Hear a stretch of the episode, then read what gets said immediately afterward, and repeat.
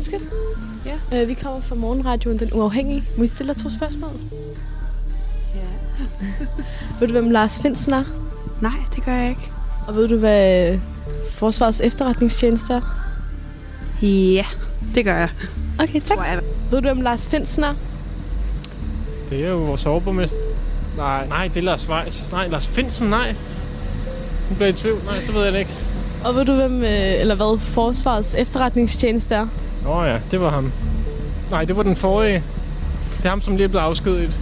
Men ved du, hvad Forsvarets efterretningstjeneste er? Om jeg ved, hvad Forsvarets efterretningstjeneste er? Ja, det er jo Forsvarets efterretningstjeneste. Ja, det har jeg.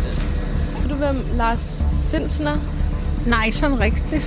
Øh, og ved du, hvad øh, Forsvarets efterretningstjeneste er? Og nej, ikke sådan rigtigt. Kender du til øh, Lars Finsen?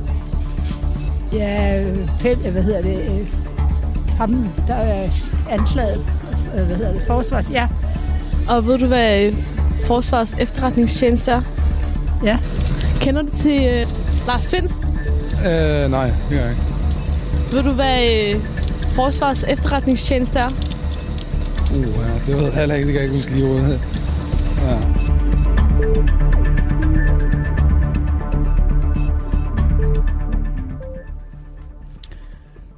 Sådan lød det i går, da vores skolepraktikant var på gaden for at finde ud af, om danskerne ved, hvem Lars Finsen er. Det er jo naturligvis et spørgsmål, hun stillede oven på nyheden, der kom i går om, at Lars Finsen var udkommet med en bog om hans beretninger i alt det her FE-skandale.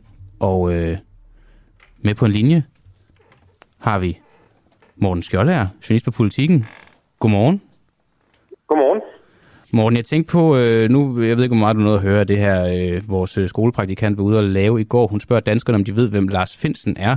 Øh, og det var selvfølgelig ikke en særlig repræsentativ undersøgelse, men øh, der var ikke ret mange, der vidste det. Så jeg tænkte på, om vi bare lige skulle starte med at tage sagen helt fra start. Hvad skete der tilbage i sommeren øh, 2020? Øh, ja, det kan vi godt. I sommeren 20, mere præcist i august 2020, der øh, kom det, der hedder tilsynet med efterretningstjenesterne, som er sådan et uafhængigt tilsyn, der holder øje med vores efterretningstjenester i Danmark. De kom med en øh, rapport og en pressemeddelelse, hvor de beskyldte Forsvarets efterretningstjeneste, som jo er den efterretningstjeneste, der tager sig af, af ting, der sker i udlandet, beskyldte den øh, FE for at begå ulovlighed og for at holde oplysninger øh, tilbage fra det her uafhængige tilsyn. Øh, og det var en, en meget, meget barsk kritik, der var i den, øh, i den rapport og det en pressemeddelelse fra tilsynet, og det betød så, at regeringen besluttede at hjemsende hele ledelsen i FE. Og så, hvis vi tager det videre derfra, ja, så blev Lars Finsen og flere andre ledere i FE, de blev hjemsendt, og så var der sådan set en lang periode på næsten halvandet år, hvor medierne begyndte at skrive helt vildt meget om, hvad det kunne være grundlag for de her anklager fra tilsynet. I den forbindelse fandt de fleste medier ud af, at, at tilsynets kritik i, i høj grad handlede om, om sådan et hemmeligt samarbejde øh, om kabeltapning, som Danmark har et, et samarbejde med NSA om, den amerikanske overvågningstjeneste. Øh, og det skrev medierne så en masse om, og så gik der knap halvandet år, og så blev, øh, så blev øh, hele ledelsen i FE og FE sådan set frifundet for de her anklager, Mm. da en kommission, der var blevet nedsat øh, med tre landsdommer i spidsen, kom ud med deres øh, konklusioner og sagde, at der var intet grundlag for den kritik, som tilsynet var kommet med. Øh, men på det tidspunkt, hvor øh, FE og FE-ledelsen, der var blevet hjemsendt, hvor de blev frifundet i december sidste år, ja, der var Lars Finsen øh, faktisk lige blevet fængslet nogle få dage forinden. Så selve, selve nyheden om, at, at han nu var blevet renset for alle de anklager om at skulle have gjort ulovligheder i, i FE, altså det han var blevet hjemsendt for, ja, det modtog han faktisk, da han sad i en, en fængselscelle som varetægtsfængsel. Øh, og det grund til, at han var blevet fængslet, var sådan set separat fra selve den, den oprindelige sag, som handlede om det her med, om FI havde, havde rendt rundt og overvåget danskere ulovligt. Øh, det handlede om, at, at Lars Finsen ifølge anklagemyndigheden af PT skulle have rendt rundt og talt over sig, både til, til, til, til pårørende, altså familiemedlemmer, og til to journalister, i den periode, hvor han var hjemsendt, øh, og altså bare rendt rundt derhjemme og ikke kunne, kunne passe sit arbejde i FBI. Og siden da har der jo været vanvittigt meget snak og spekulationer og øh, det ene og det andet. Og i går så kom øh, bogen, som alle jo nok har ventet på, men ingen har vidst vil komme. Mm. Øh, har du læst bogen? Jeg har læst hele bogen, ja. Og øh, hvilke nye svar giver bogen? Jamen, er- det, det, først, der skal man altid huske at, at deklarere sig selv. Jeg, jeg kender Mette Albeck, som har, har skrevet bogen sammen med Lars Bensen. Mm. Men altså, det er, en, det er en meget, meget spændende bog, synes jeg. Øh, den er virkelig velfortalt og velskrevet, og så er det selvfølgelig et partsindlæg. Det kommer man jo ikke udenom, fordi det er en erindringsbog. Der er Lars Bensens indlæg i det her. Men det han i de interessante anklager, Lars Bensen rejser i bogen, handler om, at han beskylder regeringen for dybest set at ofre ham og i virkeligheden hele FI af politiske årsager. Lars Finsen hævder i bogen, at han forud for, at han blev hjemsendt i sommeren 2020, fik at vide af daværende justits- eller forsvarsminister Trine Bramsen, at hun udmærket godt var klar over, at der ikke var hold i den kritik, der var på vej fra det her uafhængige tilsyn.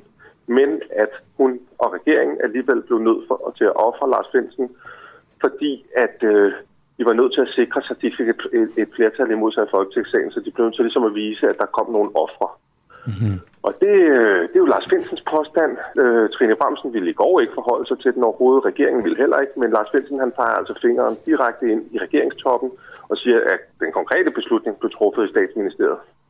Og hvis det er rigtigt, så er det nogle meget interessante og meget alvorlige anklager, fordi altså det her og hjems, øh, beslutningen om at hjemsende ledelsen i FI var meget, meget vidtgående. Det er helt vildt vidtgående og, og simpelthen at hjemsende hele ledelsen i landets efterretningstjeneste. Og det er en beslutning, som jo nu her mere end to år senere stadig kaster historier af sig, og som har kastet Forsvarets efterretningstjeneste ud i den største krise, tjenesten nogensinde har været ude i. Så det er selvfølgelig interessant. Morten, du har jo dækket øh, efterretningstjenesterne i mere end 15 år, og har jo selvfølgelig også hørt øh, en del i krone. Den her bog beskriver også forholdet mellem Lars Finsen og øh, departementchefen i statsministeriet, Barbara Bertelsen. Ja. Hvad giver det af nye ting, at den bliver beskrevet, den tidligere konflikt, der har været mellem Lars Finsen og Barbara Bertelsen i den her bog? Ja, altså den, den, den, den, øh, den, den, den bidrager virkelig med, med Lars Finsens øh, version af det meget kølige forhold, der har været gennem mange år mellem ham og Barbara Bertelsen. Altså, det, hvis man har beskæftiget sig med det her, så har man, så har man i mange år, øh, som jeg har, så har man i mange år kendt til øh, historierne om, at Barbara Bertelsen og Lars Finsen har haft et endda meget køligt forhold. Men, men i bogen, der sætter Lars Finsen jo selv ord på det for første gang og fortæller om, hvordan de to, altså Barbara Bertelsen, som i dag er, er, er departementchef i statsministeriet og ham selv, igennem årene har haft altså virkelig dårlige forhold og haft flere sammenstød, hvor Barbara Bertelsen, i hvert fald ifølge Lars Bensens gengivelse, er blevet rasende på ham og har råbt og overfuset ham foran andre mødedeltagere. Øh, og så kan man så sige, ja, hvorfor fortæller han så meget om det, og hvorfor synes vi andre, det er interessant? Altså Lars Bensen og, og bogens forfatter Mette, Mette Albæk spekulerer, konkluderer ikke noget på det. Øh, de spekulerer ikke Altså Lars Svendsen, det er ikke fordi han skriver, at det så er årsagen til, at han blev hjemsendt i sin tid. Det er, at han har et elendigt forhold til Barbara Bertelsen. Men, men han planter jo nok alligevel den mistanke blandt, blandt læserne, at kunne der være en sammenhæng, når nu man har en enorm magtfuld departementchef siden i statsministeriet, og Lars Svendsen siger, at beslutningen blev truffet i statsministeriet. Det ved vi jo også fra andre kilder, at den gjorde. Og så får man jo selvfølgelig tanken om, det kunne spille ind, at de to ikke har haft et godt forhold. Ja, og, og hvis man nu som øh, øh, lytter skal ud og have fat i den her bog og læse den, som du også siger, det er et partsindlæg, og han siger en masse ting mellem linjerne. Er der noget, man især skal prøve at tænke over, som er mellem linjerne, øh, når man læser den her bog, som måske ikke står så klart, fordi som du siger, der er mange steder, han ikke direkte anklager nogen for noget, men han snakker meget mellem linjerne. Ja, ja altså, ja, det er der. Altså først og fremmest vil jeg sige, jeg synes, at man skal købe bogen og læse den, både fordi det er, det, det, det er en rigtig god bog, og det er godt... Øh, det er også interessant simpelthen bare at læse Lars Finsens egen version af, hvordan det er at være en af de mest øh, topdaterede embedsmænd i det her rige, og så ende som varetægtsfængslet i Hillerød Arrest. Det er bare spændende at læse om. Øh, det faldt for tænderne. Men så er der alle de principielle ting, og ja, lad man sige, mellem linjerne synes jeg, at Lars Finsen, han tegner et billede af en regering, som har trukket magten til sig og trukket magten ind i statsministeriet. Øhm, og på den baggrund truffet en masse beslutninger. Altså, han puster i virkeligheden til den diskussion, der var under Mink-sagen, som har forfulgt regeringen lidt om magtfuldkommenhed. Fordi han mellem linjerne beskriver et, en regering, som har virkelig aktivt besluttet, at alle beslutninger skulle ende ind i statsministeriet, og, øh, og derfor også er involveret i den her slags sager som FE-sagen. Det er, jo, det er jo også, man kan ikke lade være, når man læser den her bog, at læse der, hvor Lars Finsen beskriver, at hans bror, øh, Nikolas, øh, er til afhøring og bliver spurgt om, øh, hvad mente de, da I sagde, at Trine Bramsen var dum som en dør, øh, hvor han jo så svarer, at, øh, at hun var dum som en dør. Det, det tænker jeg også bare over, at det er jo også et eller andet med, hvorfor er det, man har brug for at spørge ind til, hvorfor de snakkede om det. Altså, vi er jo alle sammen klar over, at Lars Finsen er øh, altså spionchef nummer et, men øh, alle er jo mennesker, og alle kan jo sige nogle ting inden for hjemmes fire vægge. Men i forhold til hele det her forhold med Trine Bremsen, og at man får også en øh, form for, øh, når man læser bogen, at øh, i de samtaler, han har med hende om arbejde, at hun er meget kølig, og at øh, hun... Ja, det virker heller ikke til, at de har haft det, det, det tætteste forhold, de to. Nej, præcis. Øh, når man læser bogen. Og så skal man jo også huske med sådan en samtale som den der, ikke? at den, altså Lars Finsen var under totalovervågning i øh, et år, eller lidt mere end et år, ifølge vores kilder. Og det, det vil altså sige, at han blev aflyttet i sit hjem, i sit sommerhus, alle steder. Øh, og i løbet af et år, der er det nok de fleste af os, der siger ting, som vi inden for hjemmets fire vægge, som vi ikke har lyst til, at andre skulle høre. Øh, også om vores chef og den slags. Ikke? Og der har han så åbenbart til et eller andet familiearrangement, hvor brugerne også er der. Der har de talt om, om, om Trine Bramsen, som var forsvarsminister, og beskrevet hende som dum som en dør. Øh, det kan man jo så mene om, hvad man vil, øh, at det er blevet sagt. Men det er lidt svært at få øje på, hvorfor det overhovedet er relevant at afhøre Lars Finsens bror om. Mm. Fordi det er jo altså ikke ulovligt at mene, at Trine Bramsen eller andre, eller en chef er dum som en dør. Det må man jo sådan set godt både mene og sige. Det har ikke noget at gøre med straffesagen. Så det er jo også sådan et spørgsmål, der lidt uh, stadig står tilbage. Det er, men hvad for nogle interesser har været på spil, når politiet sidder rent faktisk og afhører øh, Finsens familiemedlemmer om, om den slags udtalelser, ikke? Jo. som overhovedet ikke er strafbare. Jeg sad også, øh, og det kan godt være, nu jeg bare snakker, men efter jeg havde færdiggjort bogen i går, så sad jeg også og tænkte, at øh, når man lige øh, læser bogen og måske ikke er helt sagen, så kan det godt virke som om, at grunden til, at han blev overvåget, øh, var for at bruge Lars Finsen øh, som en eller anden måde at komme frem til journalisterne på, fordi jeg kan huske i, i din egen bog om, om Jakob Scharfs tid i PT, der beskriver Jakob Scharf jo, hvor at svært det ville være at, øh, at overvåge et folketingsmedlem som Henrik Sass Larsen. Øh, ja. At det vil jo tage, jeg ved ikke hvor mange ressourcer og tilladelser og så videre, som de jo så har fået i Finsen-sagen. Men på en eller anden måde virker det som om, at de bruger Lars Finsen til at finde ud af, hvem det er, han snakker med, og hvilke journalister det er, der øh, prøver at få ting ud af efterretningstjenesten.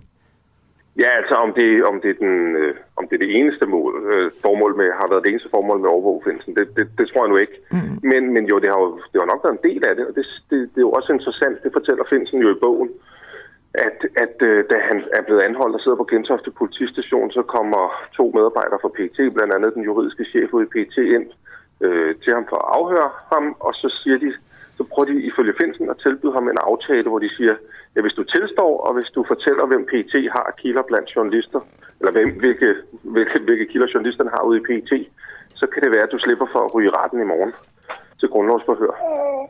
Og det er jo altså, og det afviser Finsen så ifølge sin egen fremlægning. Øh, det er jo altså, det er jo lidt interessant, og det viser jo så i hvert fald, at det vi også godt ved, det er, at de har et kæmpe interesse i at få, få journalister til at lade være med at skrive om efterretningstjenesten. Vi stod øh, før øh, bogen kom ud, og øh, undskyld, havde, øh, havde jo langt flere øh, spørgsmål, end vi havde svar. Nu har vi bogen. Hvad mangler vi at få svar på nu? Jeg synes stadig, de helt, helt centrale spørgsmål, som, som, som mangler at blive besvaret, det er, hvem traf hvem præcis traf beslutningen om at hjemsende hele ledelsen i FE i øh, august 2020? På hvilket grundlag besluttede de at hjemsende ledelsen i 2020? Og hvem besluttede, da de var hjemsendt, at indlede en total overvågning af både øh, Lars Finsen, men også flere andre efterretningsansatte? Hvem var det, der træffede de beslutninger på hvilket grundlag? Finder vi nogensinde ud af det, nu, nu har vi Lars Finsens bud på det. Han peger så fingeren ind i statsministeriet og mm. siger, at det blev truffet der og så videre. Vi, vi, vi mangler, synes jeg, at få klargjort, hvad... Altså fordi, man skal altså lige holde fast i, det her det er efter min overbevisning den største efterretningsskandale i Danmarks historie. Det er helt vildt, at man først hjemsender hele ledelsen i forsvarets efterretningstjeneste, og efterfølgende lader søstertjenesten PT overvåge chefen for FE igennem mere end et år og anholder ham og sigter ham for noget, du kan få 12 års fængsel for. Altså, det er helt e- ekstraordinært. Og der mangler vi simpelthen at vide, hvem det er, der har truffet de beslutninger hen ad vejen, der har sat alt det her i smid.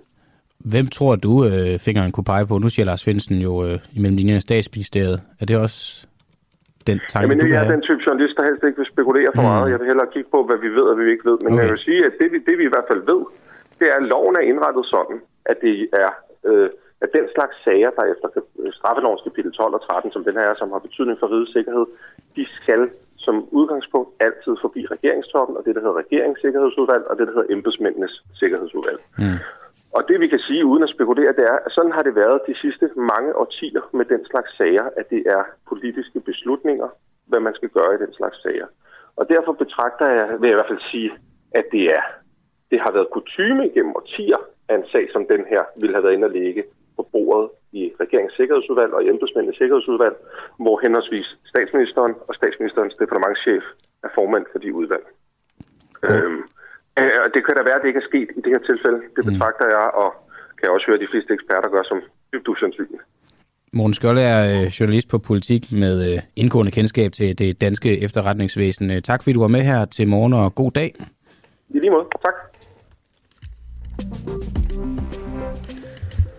Oha, Ja, sikke en morgen. måske altså, vi lige skulle starte med at sige godmorgen til ja. alle vores lyttere, og jeg håber ikke, at der er nogen, der har fået kaffen galt i halsen, fordi vi jo starter med, med det her FE-tema, som jo er, altså, det var en vild dag i går, den her bøg kom ud. Det må man bare sige. Ja, ja, og, det, og det, det var det jo, og det er det jo stadigvæk, fordi at nu, kommer, nu har alle jo så læst den, og så har det jo så i dag, vi kan snakke om, hvad der, er, der, hvad der, er, der står i den, og det er, jo, det er jo ekstraordinært, og det er jo en ekstraordinær nyhed, og derfor er den her udsendelse i dag også lidt ekstraordinært øh, indrettet. Den første time, mere eller mindre, er øh, ligesom sat af til det her øh, Finsen øh, spørgsmål.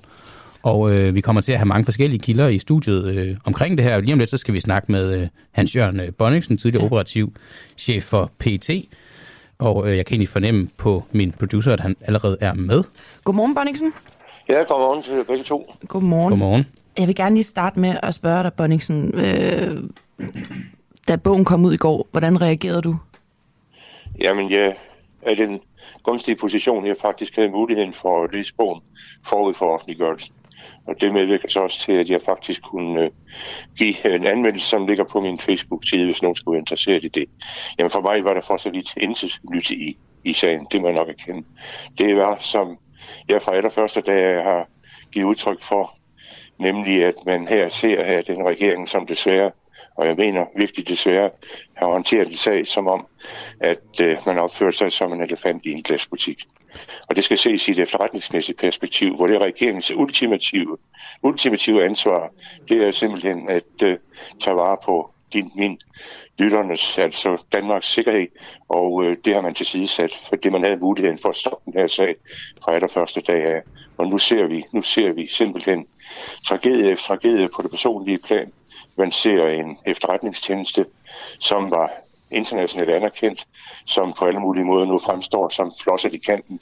Man ser et personale i Forsvars efterretningstjeneste, som på grund af et fuldstændig totalt ødelagt arbejdsmiljø øh, knap nok ved, hvordan de i alverden skal komme videre. Man ser en masse flugt på efterretningstjenesten. Jeg kan blive ved og blive ved med at skitsere, hvilke tragedier det her har medført på grund af en udulig sagsbehandling. Vi har faktisk en lytter, der hedder Mark, der spørger, øhm, hvorfor hjemsendelsen ligesom skulle redde regeringen, fordi det, det er jo noget, der er blevet spekuleret i øh, dengang, da TT kom med deres øh, pressemeddelelse, at man simpelthen valgte at hjemsende ledelsen i FE for, at øh, regeringen skulle redde deres eget skin. Så jeg ved ikke, om du kan svare på det, men hvis man nu skulle prøve at spekulere lidt i, hvorfor var det så, at hjemsendelsen ville kunne redde regeringen, hvis man kan sige det sådan? Jamen, det er ingen tvivl om, hvis man tog tæt-rapporten, altså tilsyn med efterretningstjenestens rapport og pressemeddelelsen for pålydende, jamen så er det da helt, helt afgørende, at øh, man på en eller anden måde håndfast tager fat i den.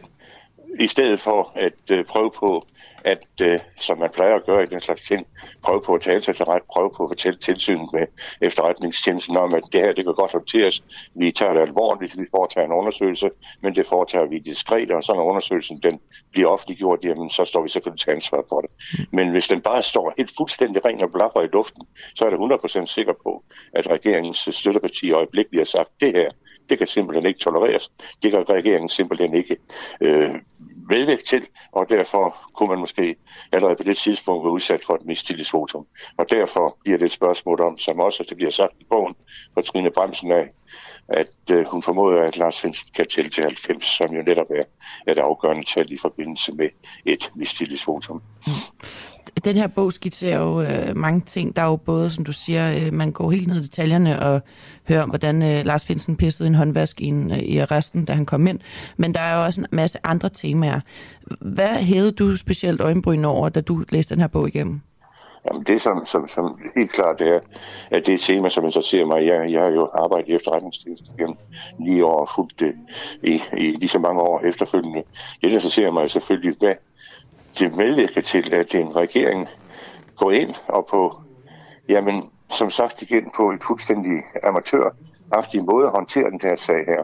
Jeg er jo ikke alene om at sige det der. Det er støttet af seks meget duelige, kyndige, øh, tidligere ja, folk fra, ja, fra et højeste niveau i regeringen, departementchefer, som har givet udtryk for nøjagtigt det samme. Altså det, det, som er interessant for mig, det var at finde ud af, hvad er verden, hvad der motivprocessen i forhold til, at man gik ud og prøvede at høre efter her. Fyre sin spionchef. Lad ham gjort til genstand for en massiv overvågning med telefonaflytning og med jamen alt, hvad man overhovedet kan forestille sig som er intimiderende. Altså hvis det ikke kan i en umiddelbar tankegang vække opsigt i forhold til den store verden, jamen så er man nok erkendt, så, så, så, så er man ikke duelig i forhold til, til det arbejde, man er ansvarlig for. Og der tænker jeg selvfølgelig primært på justitsministeren, som har et særligt ansvar i forhold til, i forhold til at varetage rigets sikkerhed. Det svigter han totalt med. Og når jeg siger svigter han, så gør han det jo ikke alene.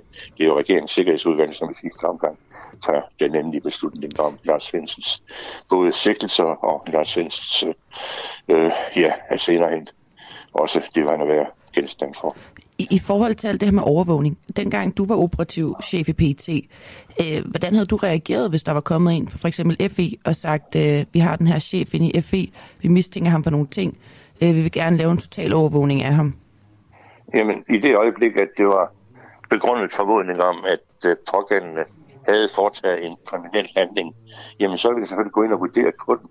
Og så vil man selvfølgelig gå ind og tage en samtale både med, med ledelsen i Forsvars efterretningstjeneste, og i det højeste grad også er forelagt for regeringens sikkerhedsudvalg, og som mente det her, det var en krystalklar uh, sag, som, uh, som virkelig trængte til, at vi, vi gennemforsker til bunds med henblik på en eventuel rejse, rejsende af en tiltale, jamen så er det selvfølgelig taget, taget, taget, taget det op. Men igen, i den her vurdering, der hedder, hvilke skadevirkninger har det i forhold til Danmarks sikkerhed. Det er det, der er afgørende.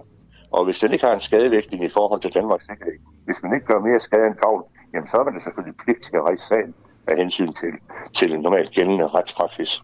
Det her, du kalder for en øh, en lidt amatøragtig håndtering, og det her pres fra... Ja, det er et fra, vildt udtryk. Ja, ja øh, det, det, og det her pres fra borgen og sådan.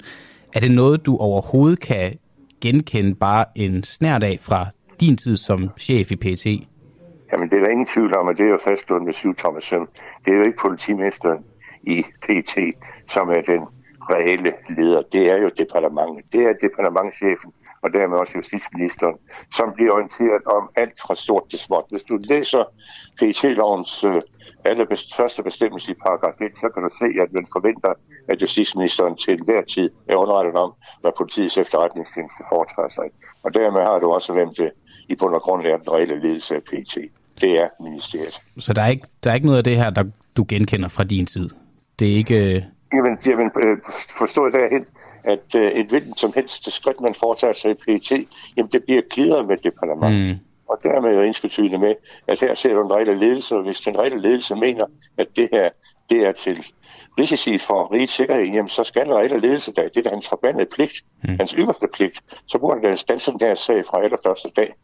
Og så har vi undgået de tragedier, som man ser nu udfolde sig. En ting, som man jo ikke er opmærksom på, men jeg håber måske ikke at blive opmærksom på det, det findes jo ikke alene Lars Svendsen, som vil være sigtet i den sag her. Det findes jo også tre andre, i hvert fald embedsmænd fra, fra efterretningsvæsenet, som også vil være sigtet. To af dem har allerede på nuværende tidspunkt fået at vide, at sigtelsen er grundløse. Grundløse. Og så jeg tænker på, hvad de har været udsat for, de, jeg har nær sagt, stakkels mennesker, så må jeg nok erkende, at det er i hvert fald grund til yderligere en undersøgelse, som kan medvirke til at finde ud af, hvad er substansen i sagen her. Og efter min mening, så kan det kun en ting, der kan afgøre det. Det er en undersøgelsesdomstol på et tidspunkt. Hvorfor snakker vi ikke om dem? Har du et Ja, bud på det, det? må du, det, det, må jeg, da- det må jeg da spørge jer om. Hvorfor, Ja. hvorfor i alverden taler jeg ikke om dem? Må jeg i hvert fald ikke undersøge, hvad der er foregået med dem. Nu øh, er jeg i den situation, at jeg har haft dem som tydelige ansatte, og øh, de er senere så gået ind i forsvars efterretningstjeneste. De har så meget tillid til mig, at de har følt, at det var en skutter, der var værd at læne sig op af. Men jeg skal da lov for, når jeg hører deres historie, øh, så må jeg nok erkende, at, øh, at den burde man virkelig, virkelig også gå ind og prøve på at nærdyrke. Og så vil man se, hvilket system. Og jeg er ked af at sige det, for jeg har slået og kæmpet for det her system i 41 år. Hvilket system, som, som, som, som virkelig gang på gang har fejlet og helt, helt umenneskeligt og helt kynisk efter min opfattelse. Jeg kan heller ikke lade være med at tænke på, Bonniksen, om den her sag altså, øh, ender med at ødelægge PT og FE indenfra, fordi nu ved jeg ikke, hvor mange du taler med, der stadig er i spillet, men det må vel også skabe en utrolig stor mistillid blandt kollegaer, ledelse, chefer, øh, kildefører, altså livvagter. Der må, der må være nogle opbrud inde i PT og FE lige nu. Du rammer lige præcis ind i det, hvad, det, hvad det sker i øjeblikket, i hvert fald i Forsvarets efterretningstjeneste, og også i politiets efterretningstjeneste. Man føler sig totalt svigtet af sit regering, kan man er slås og slidt slip for, og øh, står i en situation, hvor folk, hvis man kigger på og kan få overblik over, hvor mange der søger væk fra forsvars efterretningstjenesten i øjeblikket, så kan man sige, at det er næsten det, man kalder en brain drain, at man, man simpelthen suger hjernen ud af, af forsvars efterretningstjenesten. Så Det er måske der, den største skadevirkning ligger. Det skal, det skal virkelig, det skal virkelig meget til, før at den her tillid den bliver genoprettet til en regering, som sætter en anden efterretningstjeneste til at overvåge sin chef. Og vi skal lige være opmærksom til, at, at før den her sag starter, så var Lars Finsen jo, Lars Finsen, som der også giver udtryk for i bogen, han var jo øh, per næsten definition fyret, mm. men så kommer sagen og tænker man, okay, nu kan vi dække os ind under den. Men øh, et udtryk for, at, øh, at Lars Svendsen i hvert fald ikke har været det, man kalder kom få i forhold til den regerings udøvelse af den politik, som de ønskede, at Forsvars efterretningstjeneste skulle medvirke til. Men, men bare lige sådan her til sidst, jeg tænker på, hvordan man overhovedet kan genoprette den tillid, fordi der må vel, altså det jo ser ud til, at Finn Borg og Svend Larsen, det er to chefer, der kommer til at blive i stolene. Øh, og der må jo det, være en det, stor... kan man jo, det kan man jo diskutere, om de er værdige til. Ja, men, men man kan sige, det kommer de jo nok til at, at blive siddende, øh, fordi eller, jeg ved, jeg tænker ikke, øh, at der er nogen, der bliver sat ind øh, lige nu og her efter sagen, hvor det kører. Og der, det er må, og der må være øh, nogle medarbejdere og et øh, efterretningsvæsen, der måske også har en svækket tillid til den ledelse. Altså, Jamen, hvordan, vil- fa- undskyld, sproget, hvordan fanden genopretter man hele den her øh, det er- tillid? det er ekstremt svært. Jeg, jeg så her for nylig, det kan være et udtryk for, for også en desperation fra Forsvars efterretningstjeneste, at man nu har ansat en, en arbejdspsykolog. Det kunne være et tegn på, at man nu er begyndt at søge sagkyndig bistand for at genoprette på de skader, som næsten. Og jeg vil virkelig ønske, at de medarbejdere, som, som jeg tidligere omtalte, som, hvor man nu har betragtet sigtet som grundløs, at de har mod og mandshjerte til at gå ud og fortælle, hvad de har oplevet. Det har de ikke af frygt for repressalier. Hun har angst for, at de i deres nuværende job skal fratages Øh, for eksempel deres sikkerhedsvurdering, så de er, er simpelthen arbejdsløse på, på, på livstid på grund af de kompetencer, øh, de har oparbejdet i, i de respektive tjenester. De, hun uden angst for dem, og de tør ikke våge at gå ud og, og fortælle, hvordan arbejdsmiljøet er, hvordan det udvikler sig, og ikke mindst under øh, de her to herres ledelse. Mm. Jeg, jeg kunne heller ikke lade være med, nu kommer jeg så måske alligevel med et andet spørgsmål, at da jeg både læste bogen om Jakob Scharf og Finsens bog, det er jo to chefer, der er gået ind i en efterretningstjeneste med drømmen om at ændre nogle ting og gøre den mere offentlig. Altså både Jakob Scharf og Finsen går ind for, at efterretningstjenesterne skal være mere offentlige, der skal være hjemmesider, der skal være pressemøder, der skal være tillid til journalisterne. Jeg kan ikke lade være med at tænke på, om det også er et motiv for nogen, det der med, at man har en ledelse, der går ind og ændrer ved nogle ting, og der er så nogen, der ikke er- er med på den nye bølge, at der simpelthen skal være mere offentligt, og der skal være øh, større frihed og adgang. Fordi det, Det det, går lidt igen med dem begge to, synes jeg. Jamen, det er, det, det, det er veltænkt og, velset, fordi man kommer ikke udenom, at når man taler om en større åbenhed i forhold til, hvad efterretningstjenesterne går og, og laver, og, og på hvilket fundament, jamen så udfordrer du faktisk dem, som efter Ja, og sådan er det jo, at i det øjeblik, man kan sidde på, på det hemmelige, så sidder man faktisk i en magtposition, som er ganske unik. En magtposition, som faktisk gør, at selv statsministeren skal spørge dig om, hvad der foregår i efterretningstjenesten i øjeblikket.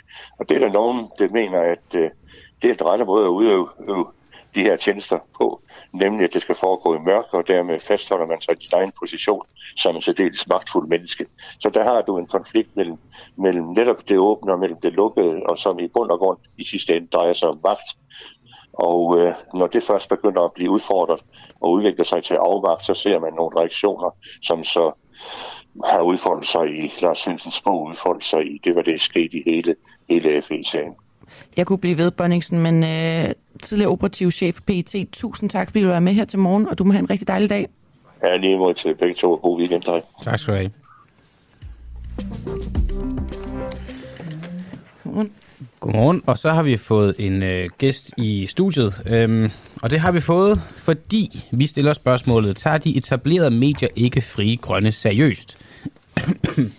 Efter en partilederdebat skrev BT's politiske kommentator og tidligere folketingsmedlem for Liberal Alliance, det er Joachim B. Olsen, om Frie Grønnes partiformand Sikander Sadik. Sikanders politik lyder som om, den er udviklet af en flok skæve gymnasieelever fra det frie gymnasium på Nørrebro. Samtidig så er der ingen kommentator eller Christiansborgs minister, der spår partiet nogen som helst reel chance for at komme i Folketinget. Og derfor så har vi valgt at lave en øh, række interviews med øh, partiets kandidater for at gå lidt imod den øh, journalistiske strøm, der er lige nu. Og vi prøver faktisk lige at tage ja, seriøst for en gang skyld. Nu siger jeg ja, det er fordi du sidder der. Rashid Ali, folketingskandidat for Frie Grønne her i København. Godmorgen. Godmorgen. Hvad hedder det? øhm, Kan du ikke lige fortælle os lidt om øh, dine mærkesager som øh, folketingskandidat? Øh, Jeg skal starte med at sige godmorgen Danmark, og vi har fredag i dag, og vi glæder mange af til at gå til efterårsferie. Øhm, Jeg er så ret glad for at høre, om, øh, om I, I tog det lidt, lidt seriøst og, og inviterer os, og jeg er så også lidt, lidt, lidt rystet over de ting efter, efter det debat og de ting, der foregår på sociale medier. Men øh, det vil vi lige, lige tage det lige om lidt. Mm.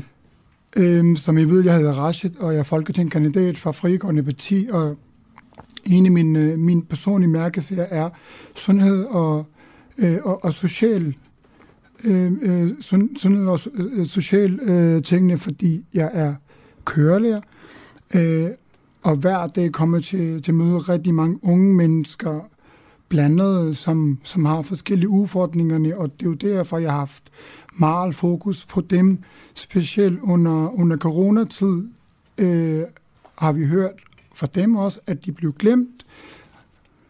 Jeg har besøgt rigtig mange øh, ældrepleje og mødt mange ældre mennesker, og de har også har været meget ked af det, og de er også blevet glemt.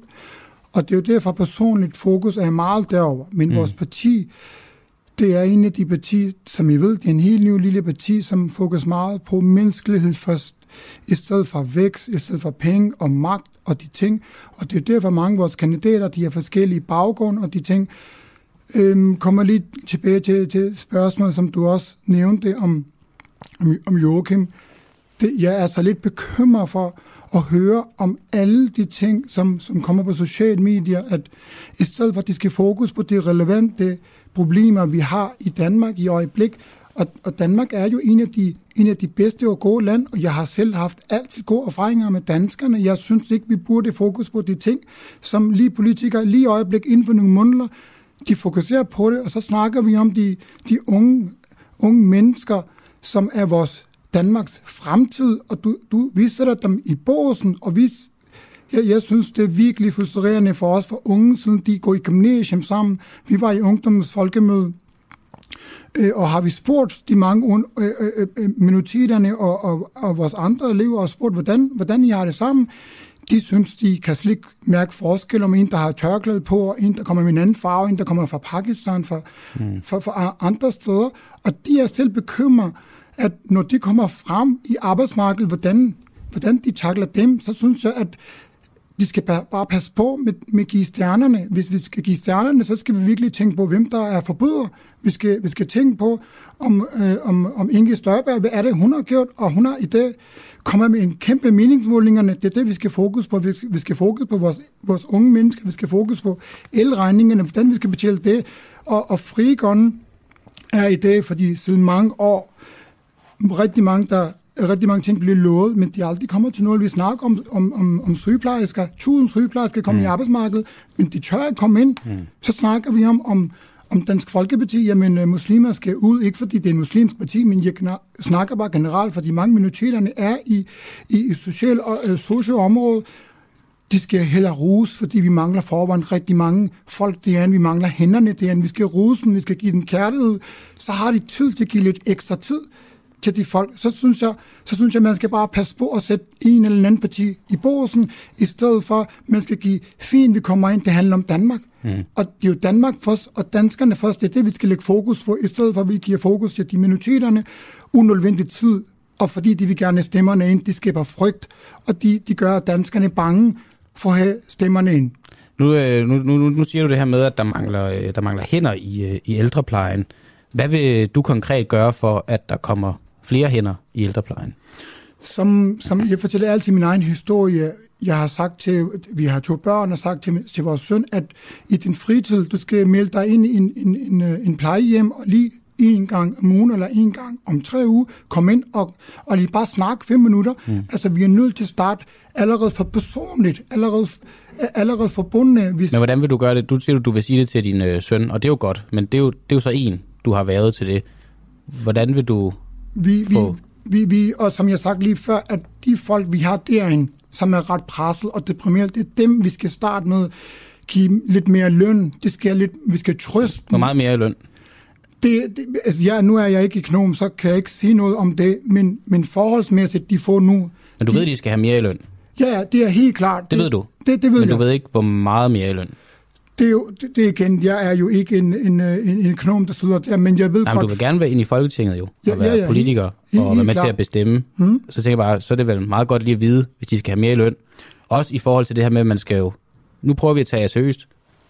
Så vil jeg bare gerne høre, har I noget konkret på, hvor meget mere de skal have løn?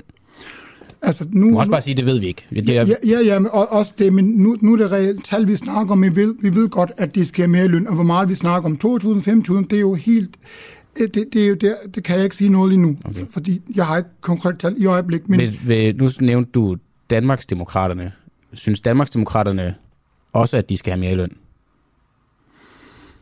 altså nu, nu, nu, nu, nu, nu snakker vi om de, de sundhedsvæsen, det er i hvert fald ikke, og Mm. det er jo det, er jo det øh, jeg har personligt meget fokus på, fordi nu har jeg været meget ud og snakket med rigtig mange med folk, og jeg har selv mange sygeplejersker, elever, som de kommer grædende ind mange gange, og de siger, ja, vi lægger så meget energi på det, og når vi ønsker mere løn, og der har været en kæmpe sag, og de ønsker jo alle sammen, at mere løn, og hvor meget løn det er, det kan man bare forhandle ind i Folketing. Det kan jeg ikke sige så Okay, meget. men du kan ikke sige, hvad du vil gå til forhandlingerne med, hvis det er. Altså som sagt, nu, nu er vi jo en, en lille parti, som, som kan bare råbe og skrige og komme ind og sige til og prikke til andre partier og regeringen, gør noget ved det, øh, øh, og, og kom nu i gang med en, i stedet for at vi laver 10 års længere plan, så skal vi gøre noget ved det nu. Dem, der er ind i arbejdsmarkedet, det er dem, vi giver mere løn, og som du har spurgt et par gange, det kan jeg ikke sige noget lige nu, om det skal have 1000 år eller 5000 år, det er an på, om Men det er hvis, stillingerne. hvis vi skal gøre noget ved det nu, lige nu, så er det vel også lige nu, vi skal vide, hvad vi skal gøre. Og nu Ja. siger du bare, at de skal have mere løn, men du ved ikke, hvor meget mere løn de skal have. Og det er jo igen efter, om det er en, en, en oversygeplejerske, det er meget efter, hvordan de arbejder. Okay. og hvilken område de arbejder. Må jeg spørge dig, øh, du stiller op for Fri Grønne. Øhm, hvad er øh, Fri Grønne sådan fire vigtigste mærkesager? Altså, frigørn er jo en øh, de vigtigste ting, partier arbejder på, og det er jo antiracisme, mm. Som vi også meget frem med øh, og lavet en, øh, en, en handlingsplan, som vi vil rigtig gerne, at den bliver godkendt. Og så er det bare klima. Klima er vi jo meget, meget, meget fokus på.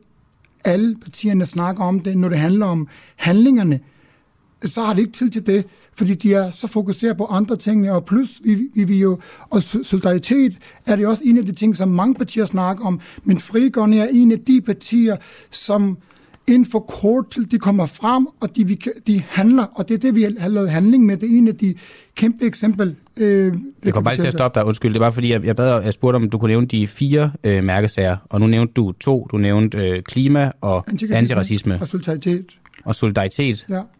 Det er tre så. Ja, og så er det bare en, en, en min, øh, som min egen erfaring med, med, med, med so- social- og, og sundhedsproblemer. Okay. Det kommer jeg med. Som Det er bare, at når man lige går ind på Fri Grønnes øh, hjemmeside, så er der natur, klima, Ja. ulighed. Det er måske det, lidt det samme som solidaritet. Det kan. Ja. jeg i hvert fald godt sige. Og så antiracisme. Øhm, klima. De andre partier gør ikke nok. Hvad vil I konkret gøre, som de ikke gør? som, øh, som vi også lagt ud i, i pressemødet. Vi kommer med 150 forslag, som, som det er en version for Fri Grønne, som... Kan som, du nævne nogle af de forslag? Altså, øh, mi- mindre arbejdsuge, og så, så, så, vil vi, så vil vi gerne have, at øh, øh, øh, øh, vi- skal have, at, øh, at, at, at bilfri, bil, bilfri dage, eller bil, bilfri nu, nogle dage, vi skal bruge mere altså cykel, og vi skal forhold til benzinproblemer, så er det mange andre ting, energiforbrug og de ting. Så det er jo det, det, det, det er mange ting, vi kan... Men en kortere arbejdsuge, det vil også generere færre penge i øh, statskassen. Ja. Hvordan vil I økonomisk kompensere for det? Jamen det er jo, at når vi siger menneskerne først, og vi skal, vi skal starte med at sige, at selvfølgelig skal vi have pengene først, men hvis personen har det så dårligt, og folk kan ikke passe deres børn, de har ikke tid til deres forældrene, de har ikke tid til sig selv, det koster mere penge, i stedet for, at man arbejder fuldtid og har det dårligt. Og det er jo derfor, at vores sundhedsmæssigt er så, så presset, at rigtig mange danskere, de har det skidt, og de er på depressionpillerne. Så hvis vi går ned i arbejdstid, og vi har det godt, og så er det et eller andet tidspunkt, kan man, det kan godt være, at man tjener lidt mindre penge. Ja. Men, men danskerne har det, det er vel også, bedre. det er vel også, altså hvis vi så tjener færre penge i statskassen, og de kommer til at mangle, og I siger, at lige nu der er det vigtigste, vi sætter menneskerne først, de penge i statskassen, der kommer til at mangle, det kommer jo til at gå ud over noget velfærd. Det kommer til at gå ud over, at vi måske mangler penge i det offentlige sygehusvæsenet. Mm. Så pengene, jeg tænker bare, hvis, hvis, det er, hvis, hvis det er mennesket først, så er det vel også vigtigt, at vi har nogle penge til at underbygge det.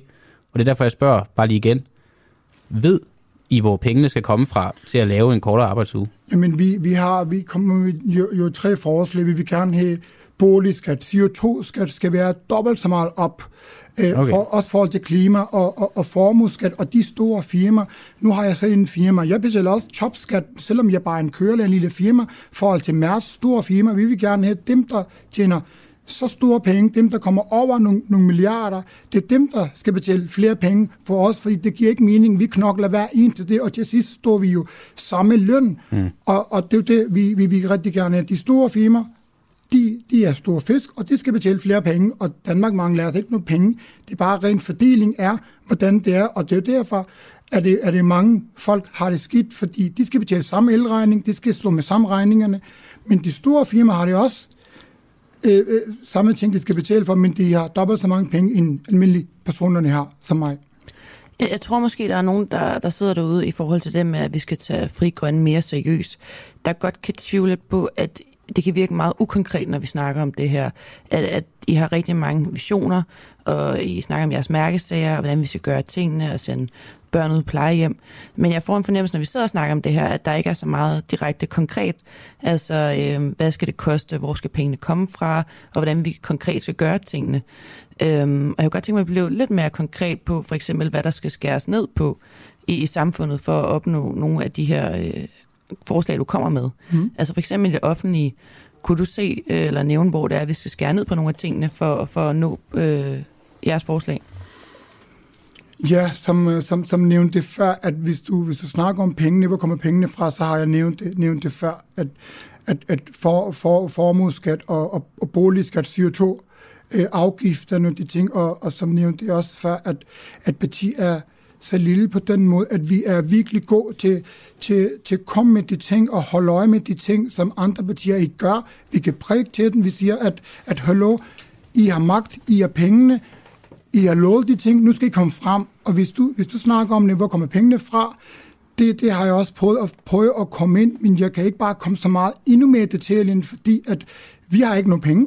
Vi er en, en, en fattig parti, men vi er en af de partier, som folk kan stule på, og det er jo derfor, det er derfor, vi har mange kandidater, der har forskellige baggrunde. Okay, jeg har, jeg har også læst økonomi, det ting, jeg ved, hvordan det er, men vi har ikke nogen magt, vi har ikke nogen penge. Men- Men, vi, vi ved godt, at vi, vi, vi kommer ind, så ved vi godt, hvordan vi skal, vi skal, vi skal skubbe andre partierne til at gøre tingene rigtigt, som der bliver lovet. Men du, det er bare det her med, altså, der er lidt det klar var inde på. Jeg tror, en af grundene til, at folk har svært ved at tage jer seriøst, det er fordi, I har så mange visioner. Og alle visionerne er jo gode. I siger jo ikke noget, der ikke lyder godt. Men der er ikke nogen tal, der underbygger det. Der er ikke nogen omfordeling af penge, der har en eller anden øh, logisk øh, sammenhæng. Der, jeg, jeg, når jeg sidder her, mm. jeg forstår overhovedet ikke, hvordan noget af det, du siger lige nu, kan lade sig gøre.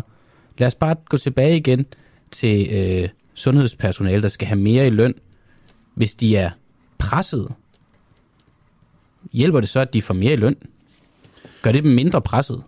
Jamen, det, er jo, det, det kan man jo tænke på dig selv. Hvis du, hvis du er på en arbejdsplads, og du får, du får, en, du får mindre løn forhold til dit arbejde, forhold til hvor meget, hvor meget energi du bruger, og det er jo helt klart hjælper lidt. Vi kan i hvert fald rusen på den mål. Du kan ikke give flere hænderne lige nu med det samme, som der bliver lovet fra regeringerne. Men hvis de får mere løn, så, så værdsætter vi. Så siger vi, fint, vi kan ikke hjælpe dig så meget med så mange kollegerne der, men I får mere løn på den mål, så kan vi starte med at passe på dem. Men når du ikke kan sige, hvor meget mere løn de skal have, og du heller ikke konkret kan sige, hvor pengene skal komme fra, hvorfor skal man så tro på, at det her det er noget, I rent faktisk vil kunne realisere?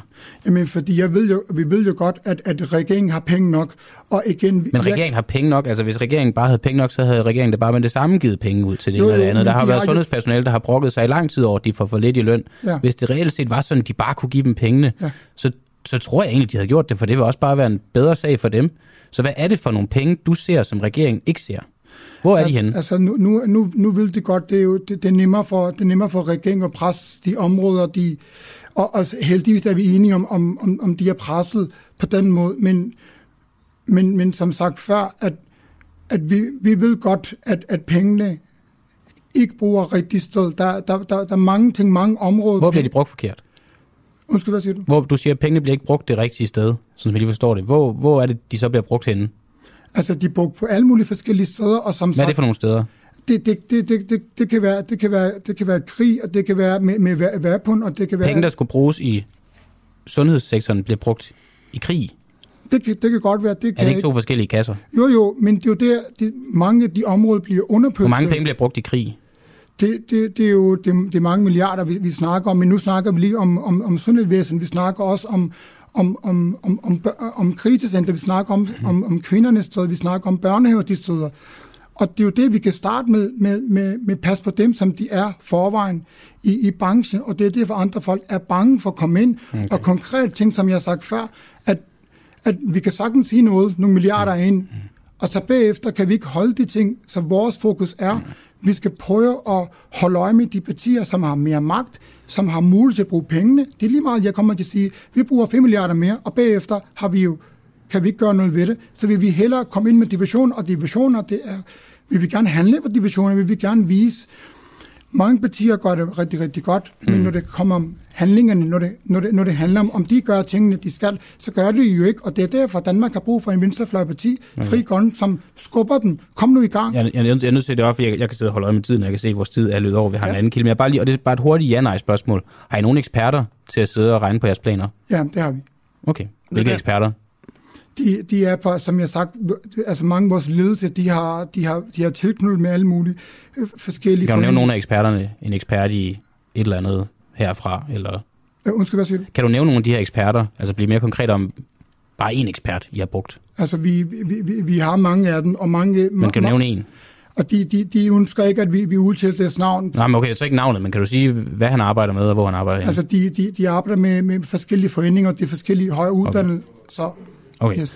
Okay, jamen øh, det var også øh, det, var det og tak fordi du øh, kom, Rashid Ali, folketingskandidat for Fri Grønne. Jeg håber, du har en fortsat god morgen og god valgkamp. Yes.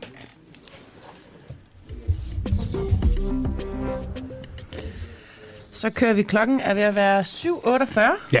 Og øh, vi skal videre til øh, spion. Oj, der faldt Lars Svendsen Der faldt Lars Svendsen ned lige på, på, gulvet.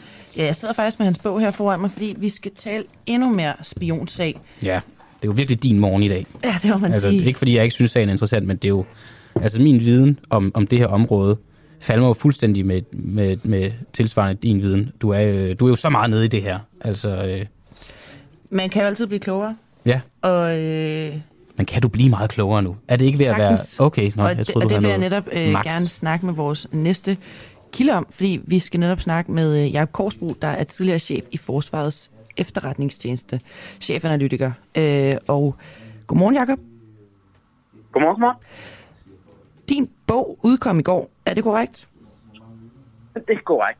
Det var en lidt øvdag måske at øh, have, en bog, der udkom mm. på øh, midt i det her øh, kaos med, med Finsens egen bog. Øhm, Men, men jeg synes alligevel... Sådan har jeg det egentlig ikke, hvis jeg må lige sige Ja, det. selvfølgelig. det. Det har jeg slet ikke noget forhold til. Det synes jeg, det, ja, sådan er det. Nej, men det skal, det skal heller ikke øh, lyde sådan overhovedet. Det er jo bare fordi, der var lige pludselig gik det jo bare fuldstændig amok øh, i går morges med, at Finsens bog ja. kom ud. Og øh, jeg lagde også mærke til med det samme, da jeg var inde for at købe Finsens bog i går, at øh, din stod på første række foran Finsens. Øhm, og jeg gad godt tale lidt med dig om, om din bog. Øhm, og først vil jeg egentlig gerne lige høre, hvad er det præcis, den handler om? Jamen, Den handler egentlig om den rejse, som jeg oplevede i tjenesten over de 15 år, hvor jeg var der. Øh, lige fra en, det jeg kalder noget analog øh, tjeneste, hvor, hvor, hvor man kan sige, øh, vi, øh, vi kæmpede for at, at, at få den op i gear. Øh, og, øh, og det kom den, og, øh, og det der kom en, øh, en rigtig skarp øh, professionel øh, tjeneste ud af hen over, hen over de år. Øh, og så afslutter jeg så med mine observationer omkring øh, FE-sagen, det der udviklede sig til Finsen-sagen senere hen, ikke? Øh, så ja, så det er det, og øh, jeg prøver at få det til at, at give mening for mm.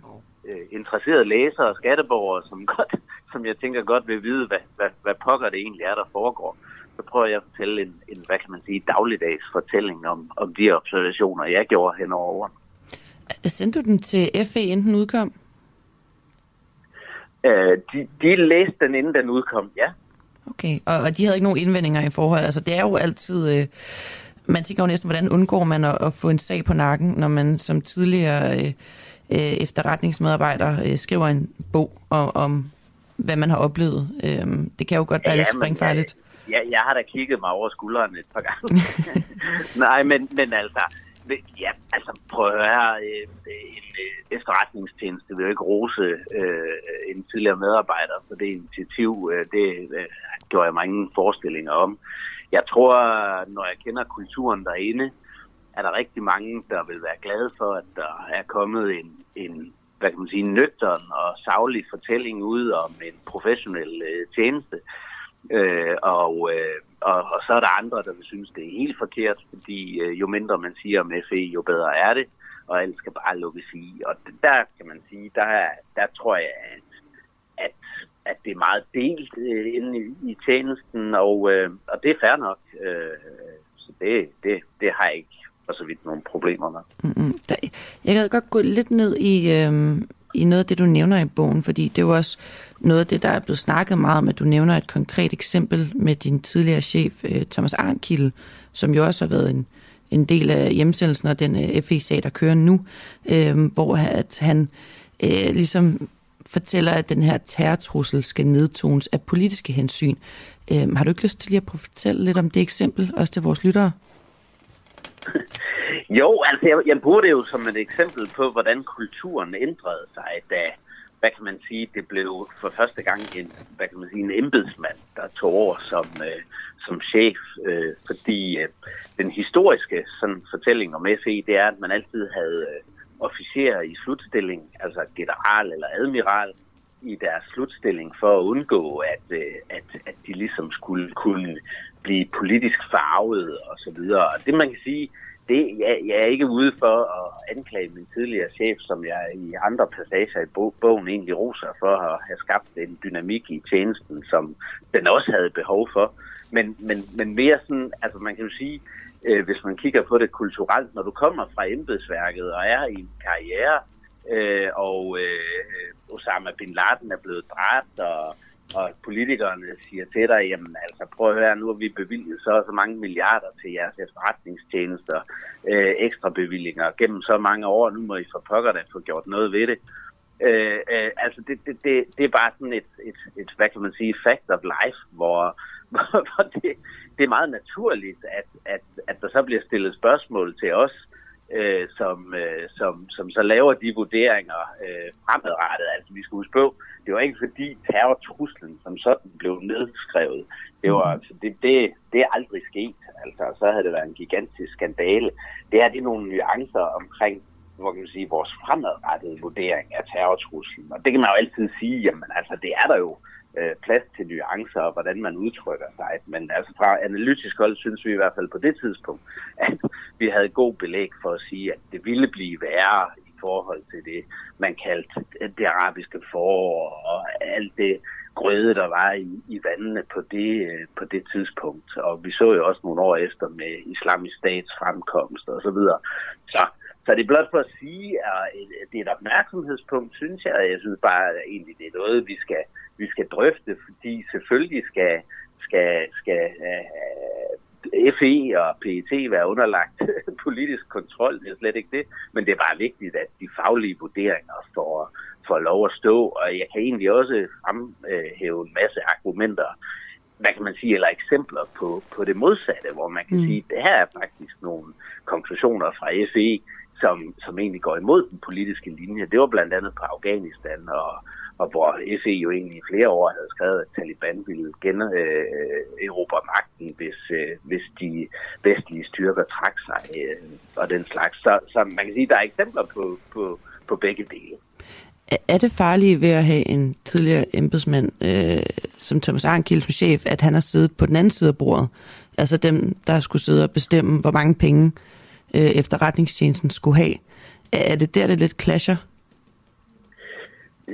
Ja, nej, men altså, som jeg siger, øh, jeg, vil, jeg vil ikke sige, det er farligt. Jeg synes, vi kom jo ud med en vurdering, men det var bare, altså i de år blev vi presset også, når vi havde møder med, med Udenrigsministeriet, og vi gav vores vurderinger. For vores vurderinger bag øh, de lukkede døre, de var egentlig lige så, hvad kan man sige, dystre. Så der, der, der blev vi tit kaldt mørkemænd. Og så kan man jo så øh, ligesom øh, også regne ud, at, at når der er en embedsmand, der har haft kolleger i, øh, i Udenrigsministeriet, som, som jo går tæt op af ministerne og så videre og så videre, og skal, skal finde en politik, som, som ministerne vil, vil føre og stå på mål for. Altså, så kan man jo forestille sig, at der er et pres fra øh, et ministerium på at sige, ej, nu må I simpelthen holde op FE med at, at tage de der skyklapper og, og, og, og styrer jeg nu i mørke mænd. Ikke? Altså, det, det, og jeg synes, dengang for mig var det en del af spillet. Altså, jeg synes, jeg, synes det var,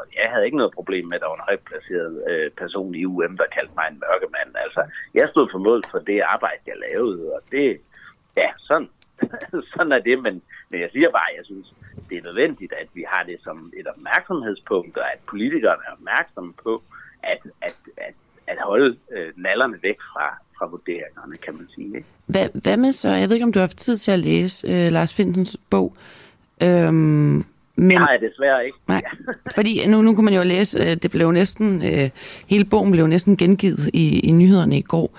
Øhm, og ud fra det, vi hører her, synes du, at der er nogle ting i, i hans fortælling også, der, eller den sag, der kører nu med, med Lars Finsen, at der er eksempler på, at efterretningstjenesten bliver brugt i, i et politisk spil i dag også? Ja, men altså, man kan jo sige, det Lars Finsen siger, er jo, at han, han blev øh, offret øh, på, på alderet for, for, for at redde regeringens øh, liv. Det er jo det er hans, det er hans påstand, som, øh, som jeg jo selvfølgelig ikke har nogen som helst basis for at sige, om, om den er korrekt. Øh, jeg anser ham ikke for en, en løgnagtig type.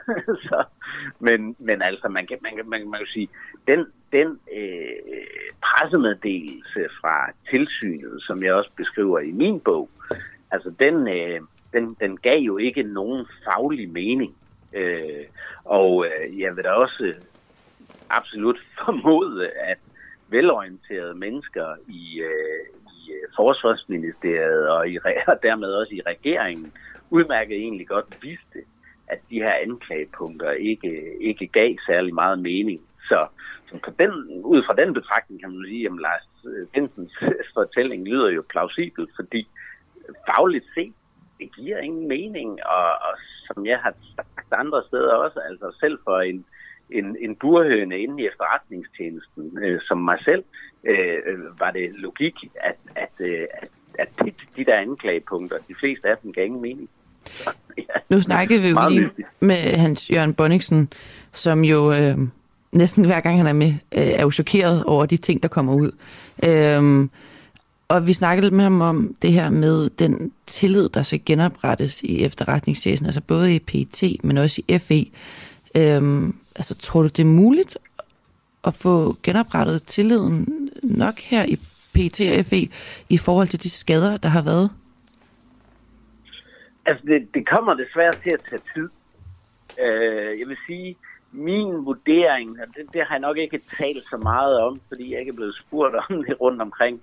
Jeg vil sige, måske har vi opsparet noget kredit hen over de år, som jeg forsøger at beskrive i min, min bog, øh, fordi vi var virkelig på, på, på, på god fod øh, internationalt med, øh, med også nogle af, af de helt store, øh, som måske det ikke tager de 10-15 år, som man ellers kan komme ud for øh, øh og blive sat i skammekrogen, øh, når det kommer til det helt følsomme del af, af, af arbejdet. Øh, det kan vi jo det kan vi håbe, men altså det kræver jo også, at altså det her omkring Lars Stensen og alt det, der er sket med, med de mærkværdige øh, ja, håndtering af sagerne, det er, jo, det er jo et spørgsmål om vores sådan, der kan man sige, politisk, demokratiske håndtering af, af, af FE.